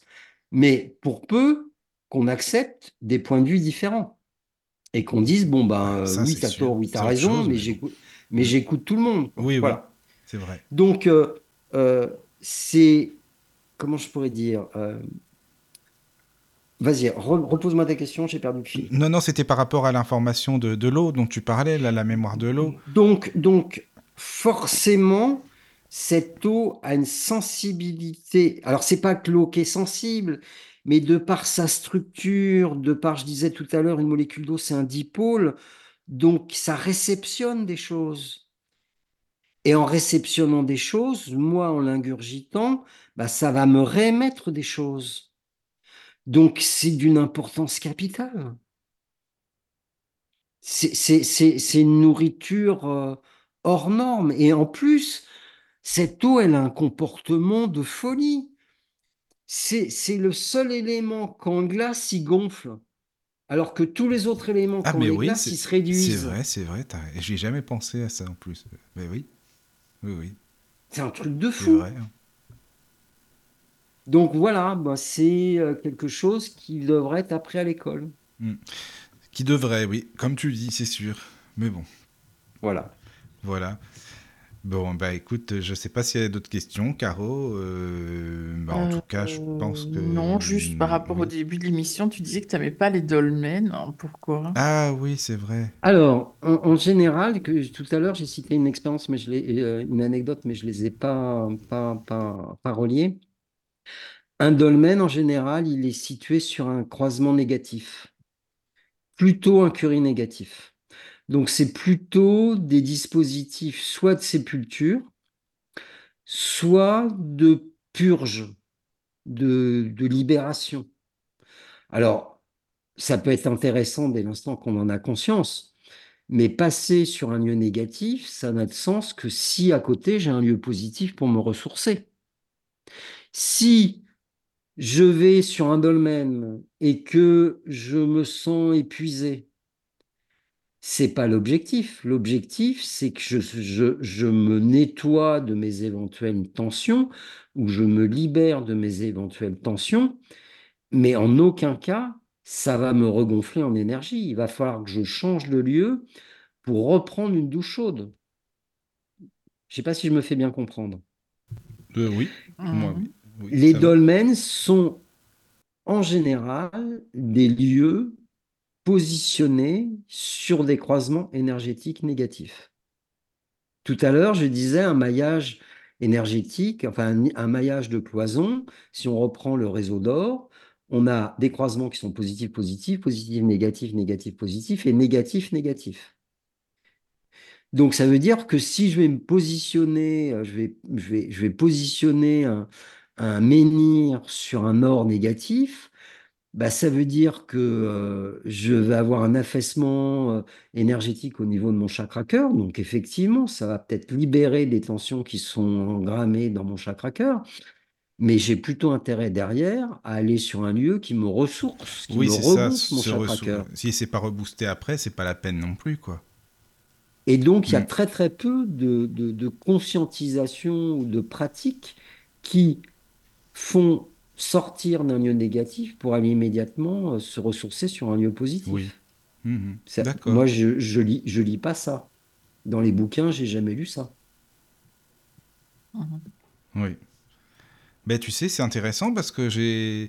Enfin, il y a peu de personnes, d'ailleurs, j'en connais même pas d'autres, je crois, enfin, qui, qui expliquent ça comme tu le fais. Donc, c'est bien, justement. C'est.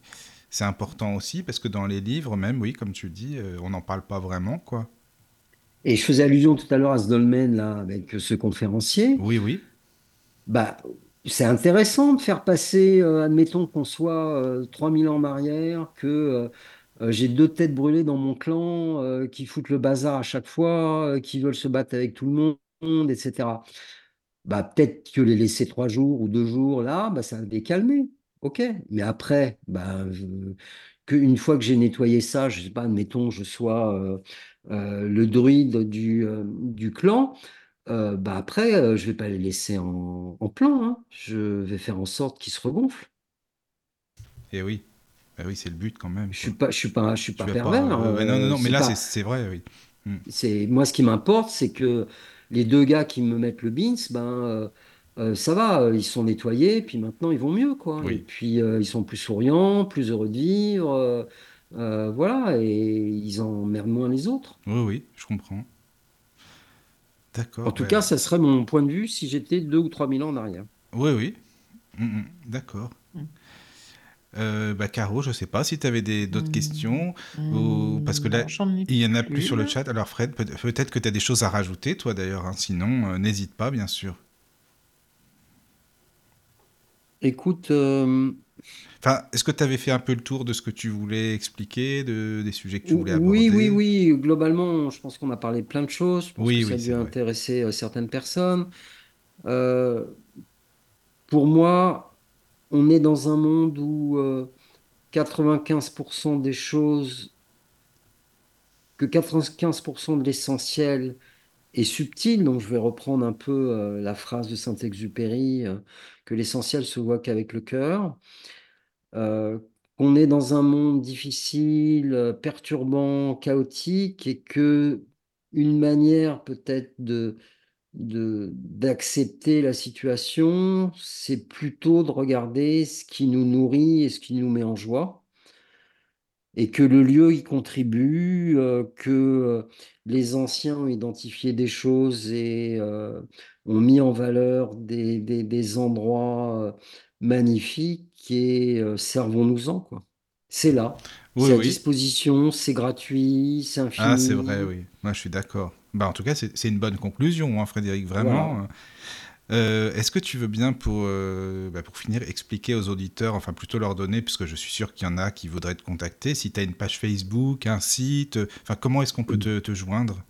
Alors, j'ai un site qui s'appelle secretdeslieux.fr, donc secret des lieux tout attaché au pluriel.fr. Euh, donc, il y a des stages qui sont organisés euh, plutôt euh, d'initiation et d'élévation vibratoire. D'ailleurs, au passage, je peux dire que on peut penser en termes matérialistes et que notre capital, il est euh, financier. Mais pour moi, notre capital, il est d'abord énergétique. Et que euh, Oui, bah, monter en, en- monter en énergie, forcément, ça nous fait construire et voir une réalité différente. Ça nous fait vivre des synchronicités qui sont en accord avec no- notre niveau vibratoire. Et qu'il se passe des belles choses et que c'est là à portée de main. Mhm, Donc voilà, donc ça, ça, ça peut être une chose intéressante. oui, J'ai un site euh, qui s'appelle Don BZH, qui est le site de l'association à laquelle j'appartiens, donc don.bzh, qui est un site qui, qui, qui rassemble un, un certain nombre d'éléments. Et puis, euh, la chose essentielle, c'est que si euh, des personnes euh, qui écoutent cette émission ou qui écoutent le podcast souhaitent suivre une formation en profondeur sur la durée, où à la fois ils travaillent sur eux, ils travaillent sur leur lieu, et ils seront extrêmement compétents pour accompagner et aider les autres, eh bien, qu'ils me contactent à euh, soit contact arrobas secretdeslieux.fr, soit contact arrobas don.bzh. Voilà, et puis euh, les programmes sont à disposition. Euh, s'il y a des questions, je réponds à toutes les questions. Et puis, euh, puis voilà. d'accord. Bon, bah écoute, je te Après, si des gens sont intéressés d'avoir des énergies spécifiques chez eux, Ah ben moi, je suis intéressé, par contre. hein. Voilà, donc d'ici quelques temps, on va mettre sur. J'ai une chaîne YouTube que j'ai pas dit qui Ah s'appelle oui, YouTube slash arrobas énergie subtile au pluriel. Et donc, on va mettre en ligne des petites vidéos gratuites sur les résonances des lieux, mais surtout, on va dire qu'à ces résonances visuelles sont associés le ressenti et l'énergie du lieu, où là, on vend un dispositif, euh, ce qu'on appelle un émetteur scalaire avec le fichier qui va avec. Et là, par exemple, nous, on a pas mal travaillé ces derniers temps avec euh, l'énergie euh, du sphinx, donc qui est sur le plateau de Gizeh. Et on est sur un, dispositif extrêmement puissant et qui augmente l'intention qu'on pose sur les choses et on est étonné des résultats. Voilà, donc euh, je... De toute façon, c'est un appareil, ça, tu disais, Frédéric, c'est ça C'est un appareil. En fait, l'appareil, c'est un émetteur scalaire. Oui, oui. L'émetteur scalaire envoie une, un, fichier d'information que l'on a été chercher sur certains lieux. Oui. Et donc, on a un certain nombre de vertus. Donc, euh, par exemple, là, euh, on peut avoir des vertus de bien-être, des vertus de force intérieure, de spiritualité, des vertus de puissance, des vertus de purification, de protection, d'ancrage, de libération des émotions, des vertus de protection du système immunitaire, des vertus d'activation des perceptions, des vertus d'amélioration des prises des décisions, des vertus de mieux s'inscrire dans l'action, des vertus d'abondance, de joie, d'amour et d'amitié, qui sont émises par des lieux et donc, on va, on présente les vertus des lieux et les gens, s'ils veulent telle vertu, ben, ils nous achètent tel fichier qui diffuse à travers ah, cet émetteur-là. Mais il n'y a rien d'auditif et il n'y a rien de visuel. C'est que du ressenti. D'accord. Mhm. Mais c'est, excuse-moi, hein, je suis curieux. Hein, non, non, mais je t'en prie. c'est un euh, fichier, c'est quoi? C'est comme un fichier Wave, tu veux dire? Oui, on l'a transformé, nous, euh, comme un fichier Wave. D'accord. Ok, je comprends. C'est un fichier son. Et là, je travaille en accompagnement sur des, problématiques personnelles psychologiques, par exemple d'une personne euh, qui a perdu son boulot et qui s'est séparée. Oui. Et donc, je, je, je le renourris d'énergie, de sécurité, de stabilisation, euh, et avec des programmes différents. Et un programme dure trois semaines. D'accord. Et ça, tu me disais en off aussi, hein, on, peut, le dire à l'antenne, si tu veux bien faire la petite parenthèse. les, personnes non-voyantes, donc, euh, parce que tu m'en avais parlé, peuvent aussi avoir accès à, ces infos, euh, à ces. Alors après, voilà, euh, bon, comment je pourrais dire, on peut mettre ma parole en doute ou mon travail en doute, mais ce que je peux comprendre, puisqu'on est dans l'invisible. Oui, voilà. Mais il n'empêche que moi, ce qui m'importe, c'est le feedback des gens. Et quand une personne, elle est dans son 36e dessous et qu'elle me dit, ben, grâce à ton dispositif, je, reprends, je commence à reprendre confiance en moi, et elle me dit peut-être que c'est placebo, je dis, ben, restons sur le placebo.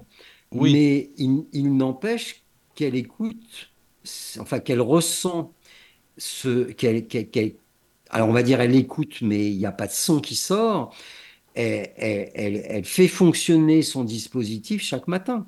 Mhm. Et elle va beaucoup mieux. D'accord. Mais oui, mais c'est ça le principal en fait, hein, finalement. Bah oui, oui, absolument. Voilà quoi. À la limite, si je suis qu'un déclencheur, pourquoi pas. Oui. Mais, euh, mais moi, ce qui m'importe, bah, c'est qu'elle reprenne un peu euh, du poil de la bête, du courage. Euh, mm. Parce que c'est clair que quand on est dans le 36e dessous et qu'on cherche du boulot, forcément, on va trouver des boulots nazes. C'est ça, forcément. Donc il vaut mieux qu'on se retape et puis qu'après, effectivement, euh, qu'on aille chercher du boulot euh, ou qu'on fasse euh, des, qu'on rencontre des DRH quand on a la patate, quoi, parce que sinon, ça va pas le faire. D'accord. Donc c'est encore une fois, on est dans quelque chose d'extrêmement juste, extrêmement puissant. Et comme on ouvre des portes, bon, nous, on en parle de manière très modeste. quoi. Hmm, c'est sûr. Ben écoute Fred, merci beaucoup. Merci beaucoup pour euh, toutes ces infos que tu nous as données, euh, tout ce que tu nous as appris, vraiment, et puis pour les auditeurs, enfin pour tout le monde. Bah, tant mieux. Donc voilà, je t'en remercie beaucoup. Et puis, euh, bah, c'est quand tu veux, hein, si tu as un jour envie de, de, faire une autre émission sur un, un autre thème, euh, bah, t'es le Bah, bienvenu. si effectivement, euh, comme l'a peut-être si, pressenti l'une de vos deux auditrices, ce voyage se concrétise, j'aurai un très très beau partage à faire parce que c'est un voyage qui est très loin, sur un lieu extraordinaire. Et donc, euh, voilà, si j'arrive à récupérer non seulement l'énergie du lieu, mais ressentir des choses un peu hors norme, oui, j'aimerais bien partager ça. Ah bah, avec, grand plaisir, vraiment. Voilà, mais il faut Bon. que ça se fasse. Oui, il faut que ça se fasse. Bon, de toute façon, on, se tient au courant, voilà. Merci, et puis... euh, Merci à vous Bonne deux. nuit à Merci, tous. merci. Dormez Et bien. Je, vais te renvoyer, euh, Caro, le, le petit, la petite, le- le- le- comment je peux dire, les, les liens. Et puis Mhm. après, il se passera ce qui se Ah oui, passera. oui, pour le podcast. hein. De toute façon, tous Voilà. les podcasts sont disponibles hein, pour, pour les auditeurs, que ce soit sur Spotify, Deezer, Google, Pod- enfin, Google Podcast, euh, euh, YouTube. Enfin bon, on est partout. hein, on est partout. On, on squatte tous les réseaux. Comme ça, c'est bien. Voilà. Ok. Bon, Bon, en tout cas, merci beaucoup de votre merci. accueil. À très bientôt. Et Merci. puis à très bientôt. Oui. Bonne nuit. Oui, merci. Bienvenue sur la radio du Lotus. Avec Caroline et Michael. La radio du Lotus, on l'écoute partout dans le monde. Vous aimez nos émissions? Nous voulons continuer. Nous sommes des bénévoles. Chaque geste compte. Pour nous soutenir, rendez-vous sur www.laradiodulotus.fr. D'avance, merci.